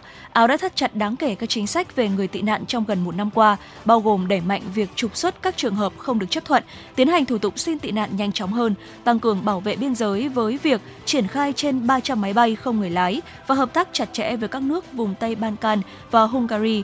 Những nỗ lực này dẫn tới số trường hợp xin tị nạn ở Áo giảm 40% trong 8 tháng đầu năm nay. Tuy nhiên, để có thể giảm hơn nữa số đơn xin tị nạn, chính phủ Áo cùng chính quyền các bang ở quốc gia Trung Âu trên 9 triệu dân này muốn thắt chặt hơn nữa chính sách. Một trong số các yêu cầu đối với những người muốn xin tị nạn ở Áo là phải làm các công việc thiện nguyện, phục vụ cộng đồng trong quá trình xét duyệt hồ sơ, thường kéo dài khá lâu. Theo hãng tin Yonhap ngày hôm qua, Bộ An toàn Thực phẩm và Dược phẩm Hàn Quốc thông báo đã cấp phép sử dụng khẩn cấp vaccine cập nhật ngừa COVID-19 của hãng Moderna để phòng biến thể phụ XBB.1.5 đang lây lan chủ đạo hiện nay. Việc phê duyệt loại vaccine ngừa dòng phụ XBB.1.5 của biến thể Omicron đã được thực hiện trong bối cảnh Bộ trên khuyến nghị người dân đi tiêm mũi vaccine miễn phí các loại cập nhật ngừa COVID-19 từ ngày 19 tháng 10 trước mùa đông tới. Việc Bộ An toàn Thực phẩm và Dược phẩm Hàn Quốc phê duyệt khẩn cấp thường diễn ra sau khi chính phủ yêu cầu có biện pháp ứng phó phù hợp đối với bệnh truyền nhiễm hoặc cuộc khủng hoảng sức khỏe cộng đồng. Đầu tháng này, Bộ trên cũng đã cấp phép sử dụng khẩn cấp vaccine ngừa biến thể phụ XBB.1.5 của hãng Pfizer. Hiện nhiều nước trên thế giới, trong đó có Mỹ và Canada, cũng đã phê duyệt vaccine cập nhật của hãng Moderna để ngăn ngừa sự lây lan của biến thể phụ XBB.1.5. Theo con số cập nhật do giới chức Armenia công bố, ít nhất 20 người thiệt mạng trong vụ nổ tại kho nhiên liệu ở Nagorno-Karabakh vào dạng sáng hôm qua theo giờ Việt Nam. Giới chức Armenia cho biết 290 người bị thương trong vụ nổ trên đã được chuyển đến bệnh viện, trong đó có hàng chục người vẫn trong tình trạng nguy kịch. Trước đó, các phương tiện truyền thông xã hội dẫn lời một quan chức ở Nagorno Karabakh cho biết, năng lực y tế của khu vực này hiện không đủ theo chính quyền ly khai vùng Nagorno-Karabakh tại thời điểm xảy ra vụ nổ kho nhiên liệu. Hàng trăm người đã xếp hạng tại kho nhiên, hàng trăm người đã xếp hàng tại kho nhiên liệu vì họ được hứa cung cấp xăng. Khu vực Nagorno-Karabakh nằm sâu trong lãnh thổ phía tây nam của Azerbaijan, nhưng có đa số dân cư là người gốc Armenia và muốn sáp nhập vào nước này. Điều này đã gây ra tranh chấp chủ quyền dai dẳng giữa hai nước láng giềng Azerbaijan, Armenia. Chính phủ Armenia cho biết, tính đến sáng ngày 26 tháng 9, hơn 13.000 cư dân Nagorno-Karabakh đã tản cư sang Armenia. Nga xác nhận lực lượng gìn giữ hòa bình Nga ở Nagorno-Karabakh đang hỗ trợ hoạt động sơ tán. Và thưa quý vị, thông tin vừa rồi cũng đã khép lại dòng chảy tin tức của không giờ đầu tiên trong chương trình chuyển động Hà Nội buổi trưa ngày hôm nay. À, chúng ta sẽ còn uh, tiếp tục cập nhật những tin tức tiếp theo trong khung giờ thứ hai của chương trình. Chính vì thế hãy giữ sóng và đồng hành cùng với chúng tôi quý vị nhé. Còn ngay bây giờ thì à, mời quý vị chúng ta sẽ cùng quay trở lại với không gian âm nhạc, cùng đến với giai điệu ca khúc Mùa thu cho em với sự thể hiện của Trinh.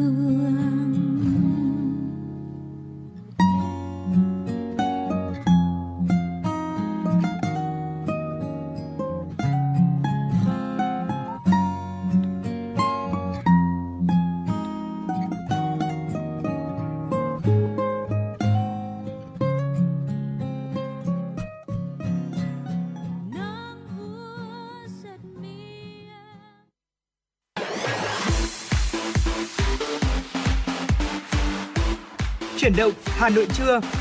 Chuyển động Hà Nội trưa.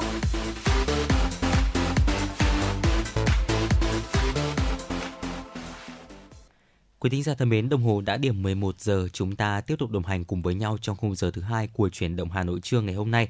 Và ngay bây giờ Quang Minh và Thu Minh xin được tiếp tục cập nhật đến quý thính giả những tin tức đáng quan tâm. Thưa quý vị và các bạn, ngày 26 tháng 9, Chủ tịch nước Võ Văn Thưởng có thư gửi các cháu thiếu niên nhi đồng nhân dịp Tết Trung thu năm 2023. Đài Phát thanh và Truyền hình Hà Nội xin được giới thiệu cùng quý vị và các bạn. Thân ái gửi đến các cháu thiếu niên nhi đồng Việt Nam trong và ngoài nước, các cháu người nước ngoài ở Việt Nam những tình cảm yêu thương trìu mến nhất. Chủ tịch nước nhấn mạnh, Trung thu là Tết của thiếu nhi. Mỗi dịp Trung thu, các cháu lại được cùng nhau vui chơi, cùng cha mẹ, ông bà quây quần bên mâm cỗ trồng trăng, cùng cảm nhận sâu sắc giá trị tình thân, nuôi dưỡng những cảm xúc hồn nhiên trong sáng của tuổi thơ. Trung thu cũng là Tết của yêu thương và chia sẻ, là dịp để người lớn tự nhắc nhở mình phải quan tâm hơn tới trẻ em bằng tình yêu, trách nhiệm và những hành động thiết thực.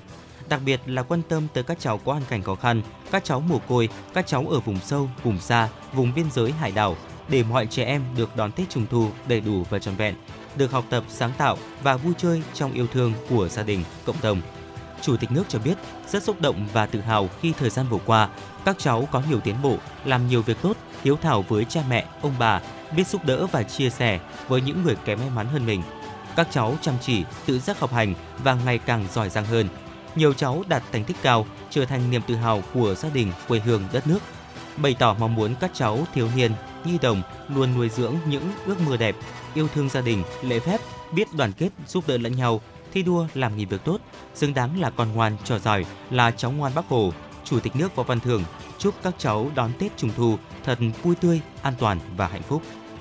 Ngày 26 tháng 9 tại Hà Nội, Hội Cứu trợ Trẻ Em Tàn tật Việt Nam tổ chức chương trình Thắp sáng niềm tin cho em lần thứ 8 năm 2023. Dự chương trình có Bí thư Trung ương Đảng, Chủ tịch Ủy ban Trung ương Mặt trận Tổ quốc Việt Nam Đỗ Văn Chiến cùng đại diện các bộ ban ngành chức năng. Phát biểu tại chương trình, Chủ tịch Hội Cứu trợ Trẻ Em Tàn tật Việt Nam Ngô Sách Thực nhấn mạnh Đảng, Nhà nước cùng các bộ ban ngành chức năng và những tấm lòng hảo tâm trong cộng đồng luôn quan tâm, chung tay chăm lo cho trẻ em, nhất là với trẻ em có hoàn cảnh đặc biệt. Điều này tạo điều kiện môi trường thuận lợi để trẻ em phát triển toàn diện, không để trẻ em nào bị bỏ lại ở phía sau. Nhờ có điểm tựa vươn lên, nhiều trẻ em khuyết tật phát huy tốt năng lực sở trường của bản thân, chủ động tích cực hòa nhập xã hội, tiếp tục góp phần giúp trẻ nuôi dưỡng những ước mơ, thắp sáng niềm tin vào những điều tốt đẹp, tương lai tươi sáng.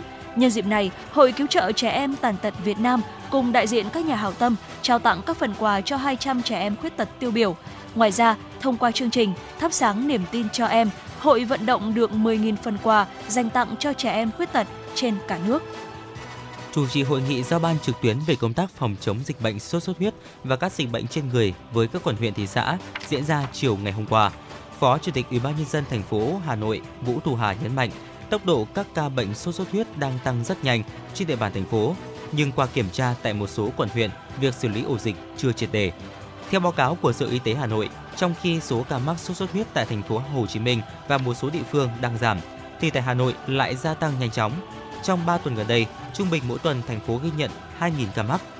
Phó Chủ tịch Ủy ban nhân dân thành phố Vũ Thu Hà cho biết, thành phố sẽ ban hành kế hoạch cao điểm về truyền thông phòng chống dịch sốt xuất huyết và đề nghị Sở Thông tin và Truyền thông chủ trì phối hợp với Sở Y tế xây dựng kế hoạch tuyên truyền với nội dung thiết thực, hiệu quả để nâng cao hơn nữa ý thức của người dân.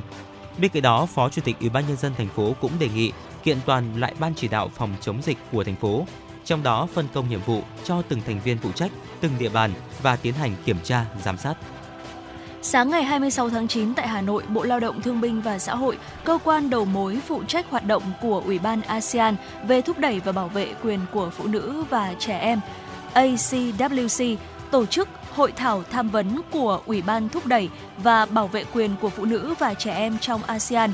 Các đại biểu đã cùng chia sẻ về các nỗ lực của ACWC trong việc thúc đẩy và bảo vệ quyền của phụ nữ và trẻ em trong khu vực ASEAN, đồng thời cập nhật về các hoạt động do Việt Nam chủ trì trong kế hoạch công tác và các lĩnh vực ưu tiên của quốc gia về quyền của phụ nữ và trẻ em trong thời gian tới.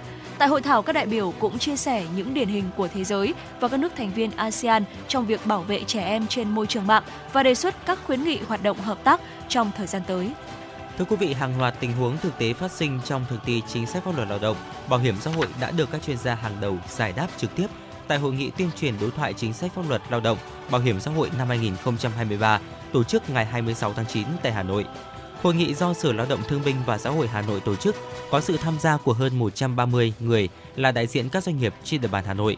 Thông qua quá trình trao đổi, giải đáp trực tiếp mọi thắc mắc tại hội nghị, rất nhiều vấn đề đã được làm rõ về nội dung, quy trình thực hiện, nhiều điều kiện, điều khoản của Bộ luật Lao động về thời gian thử việc, kết thúc thời gian thử việc, lương thưởng, trợ cấp thôi việc, trợ cấp mất việc làm, trách nhiệm khi chấm dứt hợp đồng lao động cũng như các vấn đề về bảo hiểm xã hội, bảo hiểm y tế, bảo hiểm thất nghiệp đã được phổ biến, phân tích tình huống áp dụng. Qua đó hỗ trợ các doanh nghiệp thực hiện chính sách pháp luật lao động, bảo hiểm xã hội đảm bảo đúng quy định, đảm bảo quyền lợi của cả doanh nghiệp và người lao động. Sau khi nhận được công văn của Bộ Lao động Thương binh và Xã hội về hai phương án nghỉ Tết Nguyên đán 2024, Bộ Nội vụ đã nghiên cứu dự thảo văn bản gửi Thủ tướng Chính phủ. Theo dự thảo, Bộ Nội vụ thống nhất phương án 1 theo đề xuất của Bộ Lao động Thương binh và Xã hội. Theo phương án này, cán bộ công chức viên chức nghỉ Tết Nguyên đán Giáp Thìn 2024 từ ngày 8 tháng 2 năm 2024, tức 29 tháng Chạp đến hết ngày 14 tháng 2 năm 2024, tức mùng 5 tháng Giêng. Tổng số ngày nghỉ là 7 ngày. Đối với người lao động trong các doanh nghiệp, Bộ Lao động Thương binh và Xã hội cho biết, căn cứ điều kiện thực tế và lịch nghỉ áp dụng với công chức viên chức, người sử dụng lao động bố trí lịch nghỉ Tết Nguyên đán, nhà nước khuyến khích doanh nghiệp áp dụng lịch nghỉ cho người lao động như đối với công chức, người sử dụng lao động tại doanh nghiệp chủ động về lịch nghỉ, nhưng các doanh nghiệp cần thông báo phương án nghỉ Tết Nguyên đán cho người lao động trước khi thực hiện ít nhất 30 ngày. Và thưa quý vị, vừa rồi là những tin tức đầu tiên có trong khung giờ thứ hai do biên tập viên Kim Oanh thực hiện. Còn ngay bây giờ thì à, mời quý vị chúng ta sẽ cùng thư giãn với một giai điệu âm nhạc một liên khúc mang tên Đưa cơm cho mẹ đi cày và về ăn cơm với sự thể hiện của ca sĩ Thu Phương.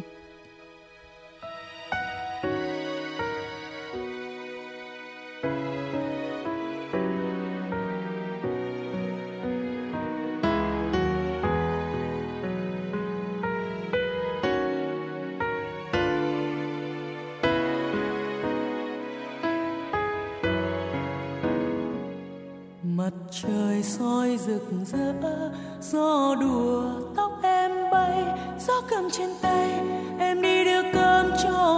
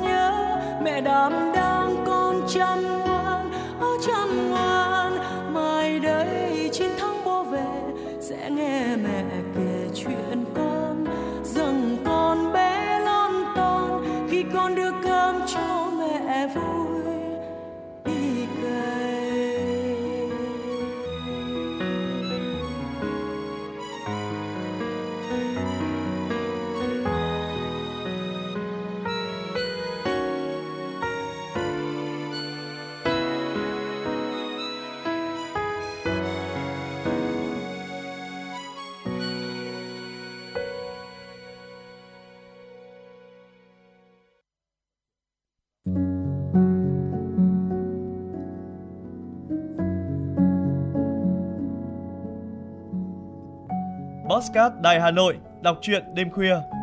những cuộc đời, những số phận, những câu chuyện từ hiện thực cuộc sống, cả những hồi tưởng, ký ức về một thời chưa xa. Tất cả sẽ được gửi gắm mỗi ngày một số trong chương trình podcast Đọc truyện đêm khuya của Đài Hà Nội.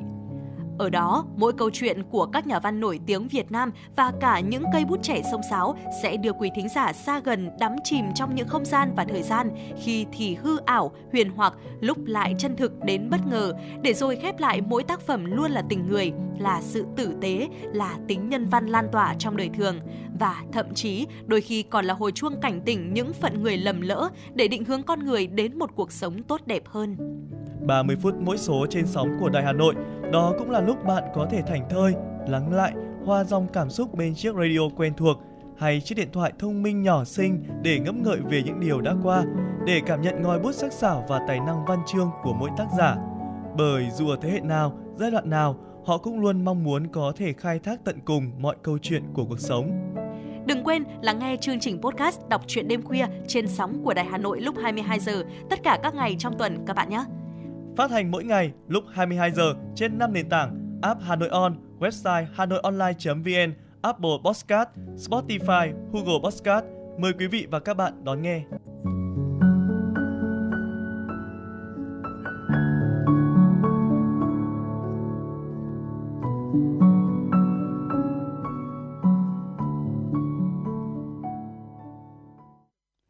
Quý vị thính giả thân mến, à, đồng hồ tại phòng thu của chúng tôi thì à, đã điểm 11 giờ 12 phút rồi.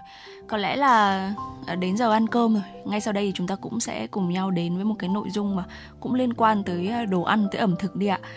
Trong dịp Tết Trung Thu thì ngoài mâm cỗ trông trăng với các sản vật đặc trưng của mùa thu cũng như là có bánh nướng, bánh dẻo, cỗ ngọt cho con trẻ thì người Hà Thành còn có rất là nhiều những cái món ăn độc đáo từ ốc vào dịp trung thu, ví dụ như là ốc nấu thả, ốc hấp lá gừng này, ốc xào khế, ốc bung chuối đậu hay là ốc luộc. Nhiều món ngon từ ốc vào dịp rằm trung thu đã trở thành những cái dấu ấn ẩm thực độc đáo của người Hà Nội. Từ những món bình dị như là ốc luộc, ốc om chuối đậu, ốc xào khế cho tới những cái món cầu kỳ, công phu như là ốc nấu thả hay là ốc xào khế như Thu Minh cũng đã vừa đề cập tới. Ngay bây giờ chúng ta hãy ờ, cùng khám phá từng món ăn một quý vị nhé. Dạ vâng ạ. Đầu tiên chúng ta cùng đến với món ốc nấu thả thưa quý vị. Đây là món ăn thể hiện rõ nét sự thanh tao đúng chất ăn chơi của người Hà Nội. Ốc để làm món này thường là ốc nhồi ta với vỏ mỏng, chôn dày để thịt giòn và thơm. Ốc mua về đem ngâm nước vo gạo kèm một vài lát ớt cho nhà hết bùn đất rồi rửa sạch. Đầu tiên thì người làm chặt chôn và khều thịt sống, bóp nhẹ nhàng với chanh, muối cho hết nhớt. Thế nhưng mà làm sao giữ nguyên được hình dáng, đặc biệt là túi da mỏng trên lưng cạnh của khóe miệng. À, cái đến là trộn giò sống với mộc nhĩ, nấm hương băm nhỏ cùng với một chút gia vị và hạt tiêu, rồi vo viên tròn nhỏ, nhồi vào phần túi da có khóe gần miệng cho dày lên ở lưng ốc. Sau đó thì đem hấp từ 4 đến 5 phút cho chín thưa quý vị. Phần nước dùng thì chúng ta sẽ ninh từ xương bay lợn hoặc là à, xương gà cho trong. Thêm một chút nước luộc ốc trong à, cho dậy mùi ốc, nêm gia vị vừa miệng. Gắp một vài con ốc nhồi giò kèm mộc nhĩ nấm hương đã hấp chín cho vào bát chiết yêu. Ờ, múc nước dùng ngọt tự nhiên vào, rắc một chút lá chanh non thái chỉ, thêm vào vài cánh rau mùi và thưởng thức cùng với bún hoặc là cơm trắng đều rất là ngon. Nguyên liệu của món này thì không nhiều thế nhưng mà cầu kỳ và tỉ mỉ và khó nhất đó chính là cái khâu mà chúng ta lấy thịt ốc bởi vì nếu mà va chạm mạnh thì sẽ dễ giảm làm rách cái túi da mỏng ở trên lưng, khó nhồi giò mộc nhĩ vào. Và trong thời kỳ bao cấp có nhiều khó khăn, món ăn này đã từng dần chìm vào quên lãng và thất truyền. Thế nhưng mà hiện nay thưa quý vị, nhiều nghệ nhân ẩm thực Hà Thành đã và đang phục dựng lại để có thể lưu giữ nét ẩm thực riêng của Hà Nội. À, món ốc tiếp theo mà chúng tôi muốn uh, giới thiệu tới cho quý vị đó chính là ốc hấp lá gừng. À, thưa quý vị, trong mâm cỗ trung thu xưa của người Hà Nội thì uh, bên cạnh bánh nướng, bánh dẻo, hoa quả mùa thu cho trẻ em thì còn có những cái món mặn cho người lớn. À, một trong số đó thì có món uh, ốc hấp lá gừng, uh, gỏi cá chấm hoặc là cá mè. Đây là những cái món ăn để các cụ ông ngồi nhâm nhi thưởng trăng, uh, ngắm hoa quỳnh nở. Vì thế mới có câu thành ngữ đó là ăn ốc trông trăng. Ừ. Ở cách rằm tháng 8 trước vài ngày thì các bà các mẹ thường sẽ mua ốc nhồi về để ngâm nước vo gạo đặc, khéo léo phơi trên gác bếp rồi lại đem xuống ngâm nước gạo đặc. À, tiếp tục làm lại lần hai, thế nhưng mà đảm bảo là con ốc vẫn còn sống. Cuối cùng cho ốc ra mâm, đập trứng gà cho ốc hút trở nên béo mẫm, vàng giòn, ngon ngọt rồi từ đó chế biến. Dạ vâng ạ, và ốc bung chuối đậu là cái món ăn tiếp theo mà chúng tôi muốn gợi ý đến quý thính giả. Món ăn này được mà uh, có một cái vị đượm phong vị Bắc và thường xuyên xuất hiện trong thực đơn mặn ngày rằm tháng 8. Vị chua dịu từ mè này, đậm đà của mắm tôm kết hợp với ốc nhồi giòn ngon, thịt ba chỉ béo ngậy, chuối bùi bùi trong nước uh, sóng sánh vàng đánh thức vị giác của những người sành ăn nhất. Tùy theo khẩu vị của mỗi gia đình mà có nhà cho thêm tỏi, cho thêm một chút lá xương sông rất cuốn hút đấy ạ. Và bí quyết để có thể tạo ra độ sánh tự nhiên cho món ăn này đó chính là lấy riêng hai quả chuối luộc, xay nhuyễn cho vào nấu cùng. Để chuối trắng nên ngâm với nước pha nước cốt chanh loãng hoặc là sử dụng nước vui trong. Một số nơi sau khi mà uh, tước vỏ chuối giữ lại cho vào xào cùng rồi om để có thể tạo ra một cái hương vị rất là riêng. Và món ăn uh, tiếp theo mà chúng tôi muốn giới thiệu tới cho quý vị uh, cũng uh, liên quan tới ốc đó chính là ốc xào khế, ừ. một đĩa ốc béo giòn quyện với cả vị chua nhẹ từ khế, thoảng mùi thơm ngọt thanh từ lá gừng. Đây chính là một cái thức quà rất là ngon và được nhiều người lựa chọn vào đêm trung thu của nhiều gia đình Hà Nội. Và vừa chúng ta đã đi qua bốn món ốc rồi, hãy cùng đến với món ốc cuối cùng mà tôi mình nghĩ rằng là quen thuộc nhất à, dân dã bình dị và phổ thông nhất đó chính là món ốc luộc ạ. Dạ vâng thưa quý vị, ốc luộc thì dân dã bình dị phổ thông nhất như là Thu Minh cũng vừa chia sẻ. À, và món này thì được rất là nhiều gia đình Hà Thành làm vào mùa trăng đẹp nhất trong năm. Ốc luộc dùng để uh, ốc mít hoặc là ốc vặn, ốc đá đều rất là ngon. Ốc mua về ngâm nước vo gạo cho béo và nhà bùn nhớt. Sau đó thì chúng ta sẽ đem rửa sạch này. Có nhà thì cầu kỳ hơn làm ốc mít các bếp, có nghĩa là chúng ta sẽ ngâm nước vo gạo đặc, treo lên các bếp hong khô rồi sẽ thả xuống nước vo gạo ở uh, ngâm rồi lại vớt lên. Cuối cùng thì cho ra mâm đập trứng gà cho ốc ăn vỗ béo. Uh, ốc luộc cùng với lá chanh, lá gừng hoặc là lá bưởi, có nhà thì thêm một vài thìa canh mẻ. Khi mà ốc bùng lên vài phút, mùi hương vị tỏa thơm ngào ngạt. Mở vung đảo nhẹ thấy bong mày là ốc chín, vớt ra để chúng ta có thể thưởng thức và không luộc lâu hay là kỹ quá thì sẽ làm thịt ốc teo lại và bị dai và mất vị giòn ngon vốn có của ốc. Dạ vâng ạ, à, có thể nói rằng là những cái món ờ, từ ốc thì ờ, luôn là những cái món ăn rất là độc đáo của dân tộc Việt Nam chúng ta đúng không ạ? Và từ một con ốc thì có thể chế biến ra được rất nhiều những cái món ăn khác nhau với những cái tên gọi khác nhau. Và vừa rồi thì chúng ta và vừa rồi thì chúng tôi chỉ điểm qua cho quý vị uh, 5 món ốc được coi là được rất là nhiều người Hà Nội lựa chọn ừ. uh, trong uh, những cái dịp Tết Trung thu như thế này. Bên cạnh những cái uh, món ngọt thì có những cái món mặn như chúng tôi cũng đã vừa chia sẻ tới cho quý vị. Không biết là ở gia đình của quý vị uh, thính giả chúng ta đang nghe đài thì sao? Uh, trong những cái dịp trung thu như thế này thì chúng ta thường chuẩn bị những cái món ăn gì cho gia đình của mình thì hãy chia sẻ với chúng tôi quý vị nhé. Thông qua số điện thoại nóng của chương trình là 0243773 6688 hoặc là thông qua fanpage FM96 Thời sự Hà Nội. Còn ngay bây giờ thì mời quý vị chúng ta sẽ cùng quay trở lại với không gian tin tức của FM96 cùng đến với những tin tức tiếp theo do biên tập viên Kim Oanh thực hiện. Thưa quý vị, môi trường đầu tư thân thiện đang giúp Việt Nam trở thành một trong những thỏi nam châm thu hút đầu tư trực tiếp nước ngoài FDI mạnh nhất ở khu vực Đông Nam Á. Đó là nhận định của tác giả Simon Littlewood trong bài viết Những kỳ vọng lớn lao của Việt Nam được đăng tải trên tạp chí Global Finance của Mỹ tuần trước. Theo tác giả, Việt Nam có nhiều điểm ưa thích đối với dòng vốn nước ngoài. Bên cạnh tình hình nhân khẩu học thuận lợi, chi phí nhân công thấp cùng lực lượng lao động đông đảo được đào tạo tốt, khả năng tiếp cận trực tiếp các thị trường rộng lớn như Trung Quốc và ASEAN cũng là một lợi thế. Theo ông Terry Marmes, giám đốc điều hành của South of Asia, chuyên gia tư vấn cho các công ty đang tìm kiếm cơ hội kinh doanh tại Việt Nam và Asia. ASEAN thưa quý vị, vốn FDI vào Việt Nam đang đạt khoảng 10 tỷ đô la Mỹ trong quý 1 năm nay, tăng 0,5% so với cùng kỳ năm trước và kỳ vọng tình hình sẽ tiếp tục khả quan. Ông Mermet nhận định Việt Nam đang thực sự khẳng định vị thế của mình là một trong những điểm đến hàng đầu mà các lãnh đạo doanh nghiệp châu Âu muốn đầu tư. Theo số liệu của Hiệp hội Mì ăn liền thế giới, Wina trong năm 2022, sức tiêu thụ mì gói tại thị trường Việt Nam đã giảm nhẹ 1% so với thời điểm năm trước còn dịch bệnh COVID-19. Tuy nhiên, người Việt vẫn tiêu thụ hơn 8,48 tỷ gói mì, xếp trong top 3 nước tiêu thụ mì gói nhiều nhất thế giới. Tại Việt Nam hiện có khoảng 50 công ty sản xuất mì ăn liền, bao gồm cả doanh nghiệp trong nước và nước ngoài. Tuy nhiên, đa số thị phần lại nằm trong tay số ít doanh nghiệp. Theo báo cáo của Euromonitor, vào cuối năm 2022, Asecook và Masan là hai doanh nghiệp đang dẫn đầu thị trường mì gói, chiếm tổng cộng 33% thị phần. Thưa quý vị, sau 4 ngày đấu giá, tổng số tiền chúng đấu giá dự thu là hơn 133 tỷ đồng. Đây là thông tin được Đại tá Nguyễn Quang Nhật, trưởng phòng tuyên truyền phổ biến pháp luật về trật tự an toàn giao thông, Cục Cảnh sát Giao thông cho biết, tại tọa đàm trao đổi về các dự án luật do Bộ Công an chủ trì soạn thảo trình Quốc hội khóa 15 tổ chức tại Hà Nội. Tại tọa đàm trả lời câu hỏi của phóng viên về việc đến nay có bao nhiêu người trúng đấu giá biển số ô tô đã nộp tiền, Đại tá Nguyễn Quang Nhật, trưởng phòng tuyên truyền phổ biến pháp luật về trật tự an toàn giao thông cục cảnh sát giao thông cho biết Đến nay, việc đấu giá biển số xe ô tô đã diễn ra được 4 ngày. Kết thúc 4 ngày đấu giá, tổng số biển đã đưa ra đấu giá là 95 biển. Tổng số tiền chúng đấu giá dự thu là hơn 133 tỷ đồng. Hiện tại đã có 7 người nộp tiền chúng đấu giá biển số ô tô với số tiền gần 11 tỷ đồng. Có một trường hợp ở Hải Phòng đã hoàn thành các thủ tục cấp biển số chúng đấu giá.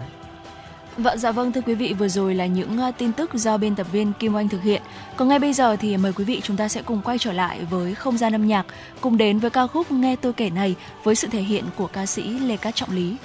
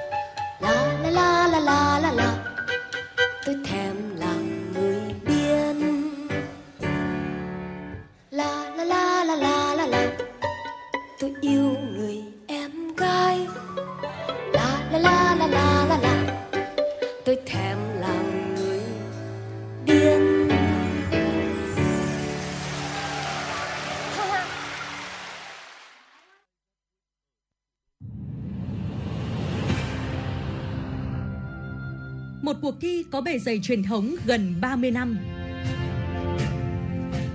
Một khởi đầu của các diva làng nhạc Việt.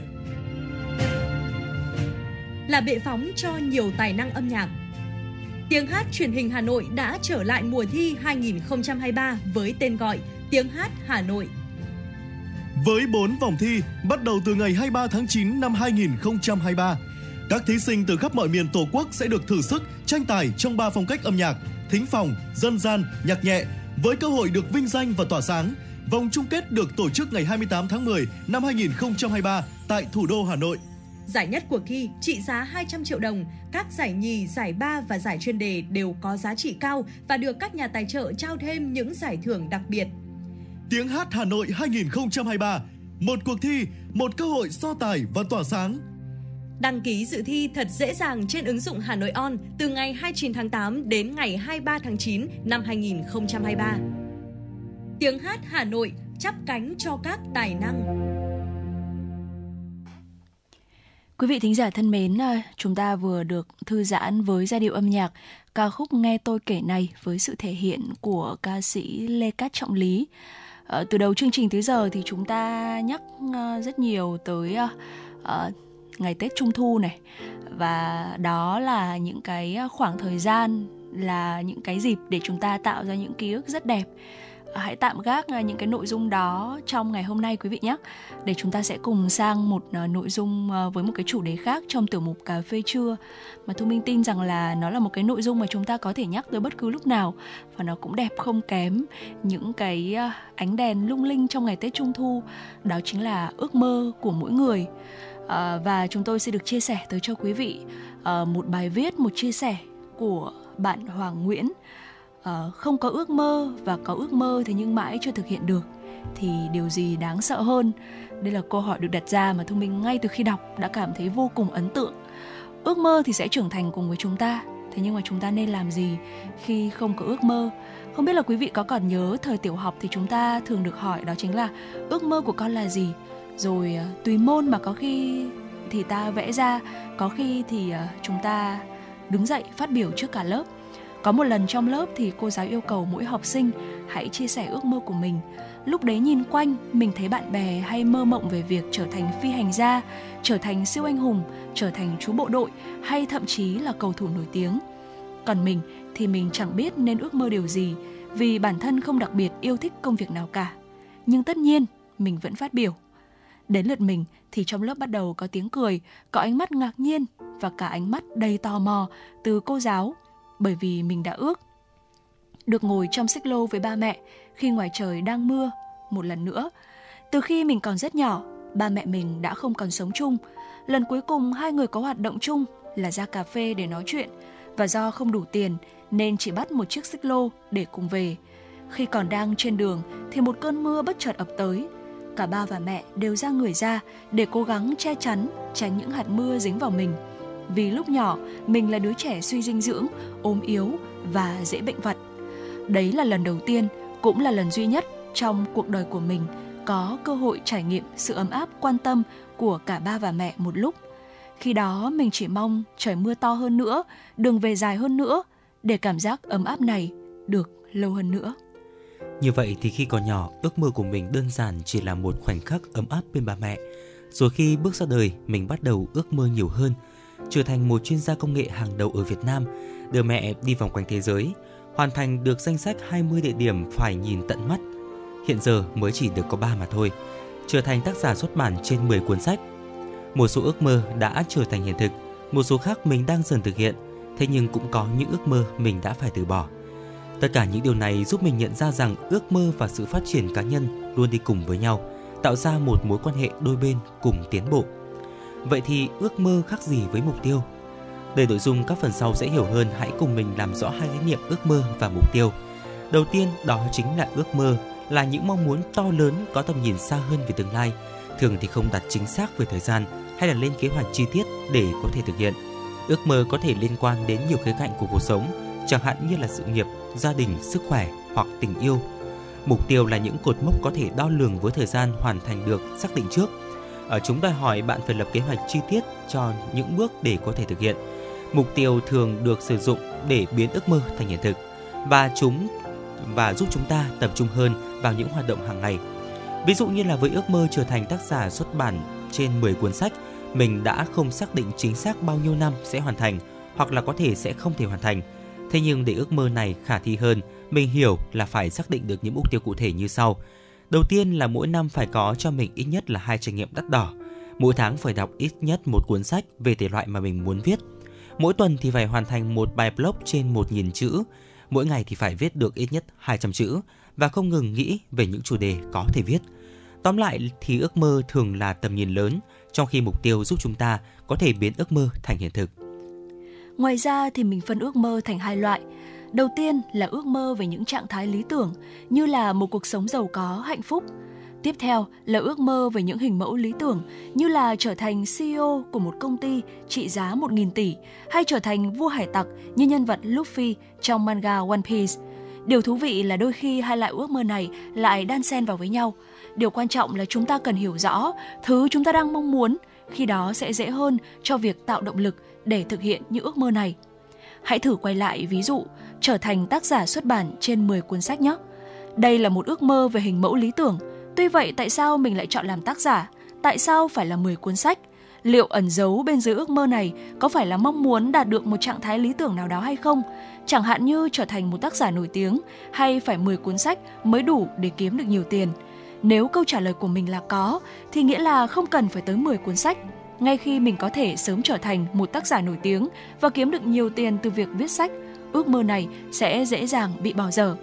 Còn nếu câu trả lời của mình là không, thì dù có thế nào, mình cũng sẽ cố gắng hoàn thành được nó cho tới khi thật sự đạt được hình mẫu, trở thành tác giả xuất bản trên 10 cuốn sách. Và trên hành trình biến ước mơ thành hiện thực, chúng ta sẽ phải liên tục trau dồi năng lực, đặt ra mục tiêu và điều chỉnh những mục tiêu này Chính nhờ những điều này mà chúng ta có thể trở nên hiểu biết sâu sắc hơn về mong muốn của bản thân và đó cũng chính là cách giúp ước mơ của chúng ta trưởng thành. Thế nhưng mà không phải lúc nào thì chúng ta cũng biết mình muốn gì ngay từ nhỏ. À, khi mà chúng ta tiếp tục trưởng thành, ước mơ sẽ tìm đến. Nếu mà chúng ta cảm thấy bản thân đang ở trong tình trạng mông lung về ước mơ của bản thân, hãy thử cùng mình đi qua một lượt những lý do sau để xem điều gì đã khiến chúng ta như vậy – Đầu tiên, chúng ta có một tuổi thơ không được tự mình chọn lựa những thứ mà mình thích. Khi còn là những đứa trẻ, chúng ta thường tin rằng không có gì là không thể đối với mình. Từ chuyện có thể bay như là siêu nhân thay đổi thế giới như là những anh hùng trong phim ảnh hay là trở thành một nhà khoa học vĩ đại với những phát minh chưa từng có. Thế nhưng mà vì nhiều lý do như là điều kiện gia đình hay là cách giáo dục của bà mẹ mà ta dần bị thuyết phục rằng chúng ta có những giới hạn và quy chuẩn phải tuân theo. Từng giấc mơ cũng vì thế bắt đầu lụi tàn và chúng ta ngừng mơ. Bạn có từng trải qua cảm giác hụt hẫng vì khi khoe với gia đình điểm số mình tự hào thì đổi lại chỉ là sự quan tâm hờ hững, hay khi chúng ta kể cho bạn bè, bạn thân nghe những thứ mình làm được thì đổi lại là sự so sánh với những thành tựu khác, khiến chúng ta cảm thấy bản thân mình thật nhỏ bé. Nếu câu trả lời là có thì mình tin chính những trải nghiệm này là một trong những lý do lớn khiến cho chúng ta không còn muốn nghĩ tới những ước mơ to lớn hơn nữa. Và lý do tiếp theo chúng ta không thực sự hiểu bản thân mình. Điều này thường xuất phát từ việc chúng ta chưa tích lũy đủ trải nghiệm, va chạm để có thể xây dựng sự nhận thức về bản thân. Đôi khi ta cần sự phản chiếu của người khác của thế giới bên ngoài để hiểu hơn về thế giới bên trong mình. Thế nhưng mặt trái của nó là chúng ta dễ hình thành tâm lý so sánh và đặt ra những mục tiêu không phản ánh thực sự mong muốn cá nhân. Ví dụ như là bạn muốn học giỏi như là lớp trưởng, thế nhưng lại không hiểu học giỏi giúp gì cho bản thân, ngoại trừ được ba mẹ khen thưởng. Và thật khó để đối mặt với cảm giác không được công nhận. Chúng ta thường sợ thất bại và bị người khác đánh giá thấp. Và để lảng tránh nỗi sợ này, ta thường tìm mọi cách để bận rộn với những việc nhỏ nhặt vô nghĩa làm lãng phí thời gian sống. Chỉ cần bạn tìm thấy được lý do vì sao mình chưa có ước mơ, bạn sẽ tìm được cách để xử lý chúng. Vì mình tin rằng với những thử thách đầy cá nhân như thế này, mỗi người sẽ phù hợp với những cách khác nhau mà chỉ chính bản thân chúng ta mới có thể tìm ra. Mình chỉ muốn nhắn nhủ với bạn là không có ước mơ lúc này không có nghĩa bạn sẽ mãi không có ước mơ. Khi chúng ta tiếp tục trưởng thành, ước mơ sẽ tự tìm đến và lời khuyên dành cho những ai vẫn chưa tìm ra một ước mơ đủ lớn để theo đuổi đó là hãy thử đặt ra những mục tiêu khác nhau ở nhiều khía cạnh để thử nghiệm và thử thách bản thân. Và tiếp tục những dòng chia sẻ của mình, tác giả có chia sẻ rằng vừa rồi mình có leo một ngọn núi bên Indonesia, vì là núi lửa nên đường đi chỉ toàn là cho và sỏi vụn. Cứ mỗi bước mình dẫn về phía trước thì lại bị trượt về phía sau nửa bước. Cái cảm giác đi hoài không tiến triển thực sự là rất là nản. À, do lịch trình chặt chẽ nên tối hôm trước mình được ngủ rất ít, thời tiết lại không ủng hộ với mưa, gió lạnh và sương mù dày đặc. Mình đã hoàn toàn bước đi trong vô thức, thậm chí mơ thấy nhiều giấc mơ khác nhau. Mình không còn nghĩ về đỉnh núi nữa mà tự dặn rằng chỉ cần còn có thể bước tiếp rồi hành trình sẽ hoàn thành. Trải nghiệm này làm mình nhận ra rằng đặt mục tiêu không phải vì mục tiêu đó mà là sự thay đổi của bản thân trong quá trình chinh phục mục tiêu đó. Bài học này đã giúp mình nhận ra tầm quan trọng của việc quan sát sự phát triển của bản thân trong hành trình chinh phục một mục tiêu nào đó, thay vì chỉ chăm chăm nhìn vào xem là còn bao lâu nữa thì hoàn thành. Và với suy nghĩ này thì mình đã luôn sẵn sàng đối diện với sự thất bại hay là mục tiêu đạt được không như kỳ vọng ban đầu. Và cuối cùng, bạn Hoàng Nguyễn có chia sẻ Mong muốn là chúng ta đừng quá áp lực với việc không có ước mơ. Trên hành trình hoàn thành những mục tiêu thử thách, chúng ta sẽ nhận ra sự thay đổi của bản thân mình và một lúc nào đó mình tin rằng ước mơ dành cho bạn sẽ xuất hiện khi bản thân bạn đã sẵn sàng. Chỉ cần nhớ rằng bạn và ước mơ của bạn cả hai sẽ cùng giúp đỡ nhau phát triển trên hành trình của cuộc đời. À, có thể nói rằng là bài viết vừa rồi thì đối với cá nhân của Thu Minh và Thu Minh tin rằng là đối với những ai bây giờ chúng ta cũng đang chăn trở với cái câu hỏi ước mơ của mình là gì thì nó thực sự mang tới ý nghĩa rất là lớn. Và uh, thu minh uh, có một uh, người em đợt vừa rồi thì uh, cũng uh, tham gia kỳ thi uh, đại học.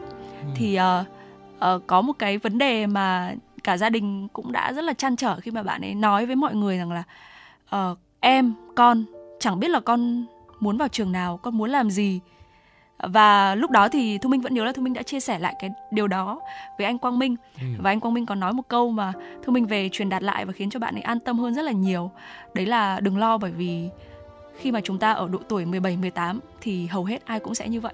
Dạ vâng.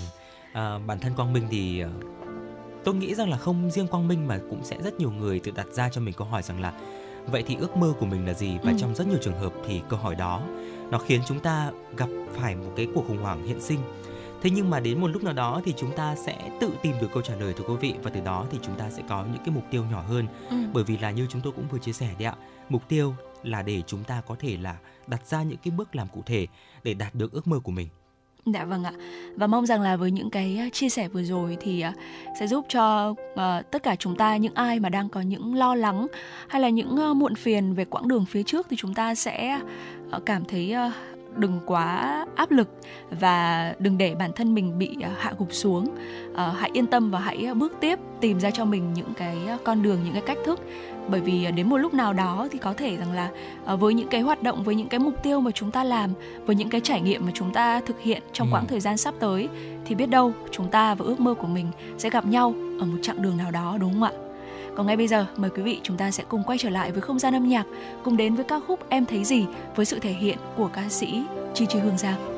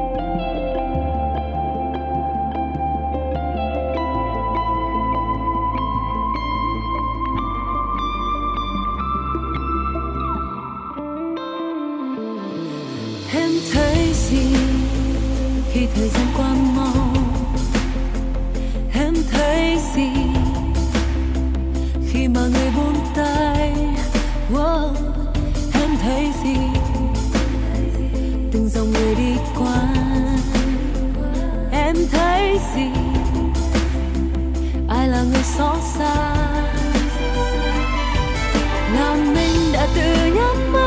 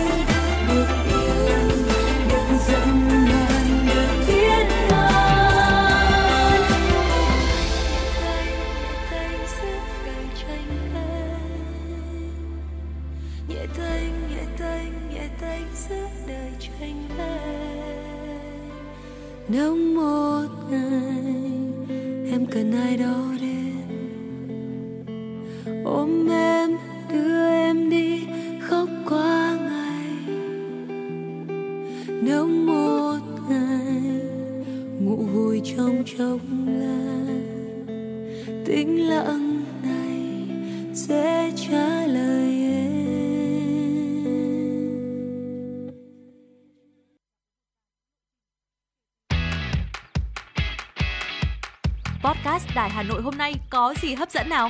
Podcast Đài Hà Nội hôm nay sẽ có chương trình Hà Nội tin mỗi chiều. Lên sóng lúc 18 giờ chiều hàng ngày, những dòng tin tức nóng hổi, những vấn đề đang được dư luận quan tâm sẽ được bình luận dưới góc nhìn của nữ biên tập viên xinh đẹp Khánh Hà, cùng với sự đồng hành của các chuyên gia và cố vấn. Chưa hết, podcast Đài Hà Nội hôm nay còn có một chương trình khá ấn tượng mang tính chất đời sống giải trí mang tên Lưu Hương Blog Chiều. Lên sóng lúc 18 giờ 15 phút hàng ngày, biên tập viên Lưu Hương sẽ chia sẻ cùng quý vị và các bạn những câu chuyện nhỏ nhưng mang đầy ý nghĩa từ đời sống.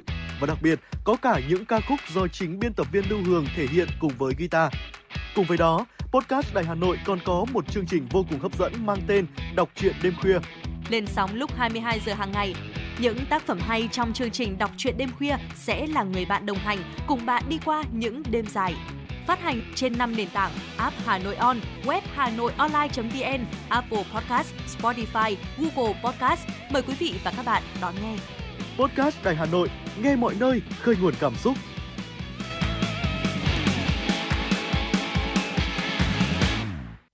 Quý thính giả đang quay trở lại với chuyển động Hà Nội trưa và ngay bây giờ sẽ là những tin tức đáng quan tâm. Thưa quý vị, ngày 26 tháng 9, Hiệp hội Du lịch Việt Nam và Hiệp hội Bất động sản Việt Nam đã ký kết các thỏa thuận hợp tác nhằm thúc đẩy phát triển ngành du lịch và thị trường bất động sản. Tại buổi ký kết, hai bên thống nhất nhiều nội dung hợp tác trong thời gian 5 năm, kể từ tháng 9 năm 2023 đến tháng 9 năm 2028.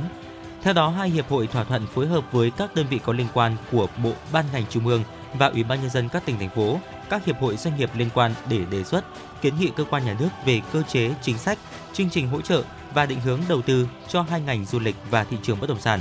Hai đơn vị cùng tổ chức các sự kiện hội nghị, hội thảo phục vụ sự phát triển của hai ngành du lịch và bất động sản, triển khai các chương trình hợp tác có liên quan đến nhiệm vụ của hai hiệp hội với các địa phương, cùng hợp tác mở rộng mối quan hệ hợp tác quốc tế. Theo cơ quan xúc tiến du lịch Nhật Bản tại Việt Nam, số khách Việt Nam nhập cảnh vào Nhật Bản trong tháng 8 năm 2023 đạt 50.900 lượt người, tăng 16,5% so với cùng kỳ năm 2019 và tăng 54% so với cùng kỳ năm 2022. Tính chung từ đầu năm đến nay, khách Việt Nam đến Nhật Bản tăng 17,4% so với cùng kỳ năm 2019, là một trong những thị trường đạt tỷ lệ hồi phục và tăng trưởng lượng khách cao nhất trên thế giới. Bộ Nông nghiệp và Phát triển nông thôn vừa phối hợp cùng Ủy ban nhân dân thành phố Hà Nội tổ chức họp báo Festival Bảo tồn và Phát triển làng nghề Việt Nam năm 2023. Theo đó, festival sẽ diễn ra từ tháng 10 đến tháng 11 năm 2023 tại nhiều địa điểm trên địa bàn Hà Nội. Trong đó, sự kiện chính diễn ra từ ngày mùng 9 đến ngày 12 tháng 11. Lễ khai mạc festival dự kiến được tổ chức vào tối ngày mùng 9 tháng 11 năm 2023 tại Hoàng Thành Thăng Long. Tại festival, các hoạt động chính như các đại biểu làm lễ dân hương tại Điện Kính Thiên, tái hiện lễ rước tổ nghề tại một số làng nghề truyền thống Việt Nam, khai mạc festival và hội trợ sản phẩm thủ công mỹ nghệ ô cốp, trao giải hội thi sản phẩm thủ công mỹ nghệ Việt Nam. Song song với các hoạt động kể trên, thành phố Hà Nội chủ trì 7 sự kiện tại lễ hội bao gồm lễ rước tổ nghề và tuần văn hóa du lịch thương mại làng nghề Vạn Phúc năm 2023 với chủ đề Vạn Phúc sắc màu hội nhập, lễ trao giải các sản phẩm làng nghề Hà Nội đạt giải năm 2023, sự kiện giới thiệu sản phẩm ô cốp gắn với văn hóa các tỉnh Nam Bộ. Liên minh sáng tạo nội dung số Việt Nam vừa phối hợp cùng thủ đô Multimedia tổ chức tọa đàm giải bài toán bảo vệ quyền cho ngành công nghiệp âm nhạc điện ảnh truyền hình số. Tọa đàm đã chia sẻ thông tin về thực trạng vi phạm quyền bản quyền nội dung số nói chung cũng như ngành âm nhạc, điện ảnh và truyền hình số nói riêng, đồng thời thảo luận các khó khăn trong việc áp dụng các giải pháp phòng ngừa và ngăn chặn các hành vi xâm phạm đến bản quyền. Tại tọa đàm, thủ đô Multimedia đã chia sẻ giải pháp bảo vệ bản quyền tích hợp AI giúp các nhà sở hữu nội dung, các nền tảng phát hành nội dung trực tuyến có thể bảo vệ được bản quyền các sản phẩm nội dung trên Internet. Một thông tin đáng quan tâm tiếp theo thưa quý vị, Liên đoàn Lao động thành phố và Ủy ban nhân dân quận Tây Hồ vừa tổ chức lễ gắn biển công trình chào mừng Đại hội Công đoàn thành phố Hà Nội lần thứ 17, nhiệm kỳ 2023-2028 cho dự án nâng cấp cải tạo trường Trung học cơ sở Xuân La. Với tổng mức đầu tư trên 152 tỷ đồng bằng nguồn vốn ngân sách, trường Trung học cơ sở Xuân La được nâng cấp cải tạo trên khuôn viên khu đất rộng hơn 7.600 m2, trong đó có 1.400 m2 phần mở rộng. Các hạng mục chính bao gồm xây mới khối nhà hiệu bộ, hai khối nhà lớp học cao 5 tầng, đồng thời cải tạo nâng cấp các khối nhà lớp học hiện có, mở rộng khu bếp ăn đồng bộ với các hạng mục phụ trợ khác như cây xanh, tường rào, hệ thống chiếu sáng. Sau mở rộng cải tạo, trường có quy mô 36 lớp học và 12 phòng chức năng, đạt chuẩn quốc gia mức độ 1 với môi trường và khung cảnh sư phạm khang trang, sạch đẹp, đáp ứng nhu cầu dạy và học của giáo viên, học sinh, hướng tới mục tiêu giáo dục toàn diện, đức, trí, thể, mỹ huyện Thanh Oai vừa phối hợp với hệ thống Trường Xanh Tuệ Đức tổ chức chương trình Tết Trung thu, Tết sẻ chia nhằm chia sẻ động viên kịp thời các em có hoàn cảnh khó khăn nhân dịp Tết Trung thu. Theo đó, chương trình đã trao tặng 40 xuất quà cho 40 em học sinh có hoàn cảnh khó khăn của huyện Thanh Oai. Mỗi phần quà gồm 1 triệu đồng, cặp sách và đồ dùng học tập. Chương trình là hoạt động ý nghĩa và thiết thực, thể hiện sự quan tâm của huyện Thanh Oai chăm lo cho học sinh có hoàn cảnh đặc biệt khó khăn. Ngoài ra, các em thiếu nhi tham gia chương trình cũng được tặng những món quà trung thu truyền thống.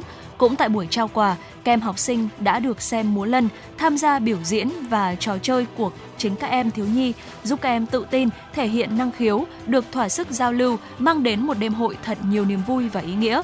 Sự quan tâm của huyện Thanh Oai và các ban ngành cũng như đơn vị tài trợ đã tạo cho các em học sinh có một không khí phấn khởi, vui tươi trong Tết Trung thu. Hội Bảo trợ người khuyết tật và trẻ mồ côi thành phố Hà Nội vừa tổ chức trao quà Tết Trung thu cho trẻ em khuyết tật, trẻ mồ côi có hoàn cảnh đặc biệt trên địa bàn thành phố.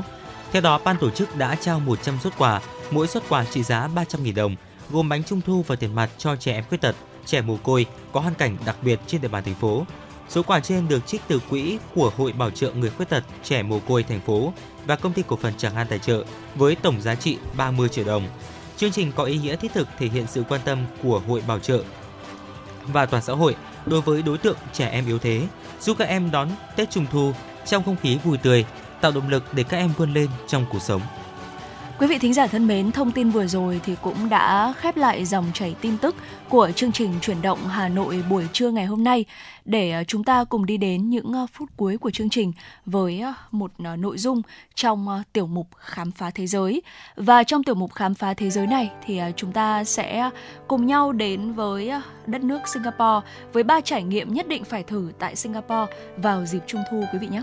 Dạ vâng ạ, thưa quý vị, Singapore cũng là một địa điểm địa điểm mà rất là phổ biến để chúng ta có thể đi du lịch.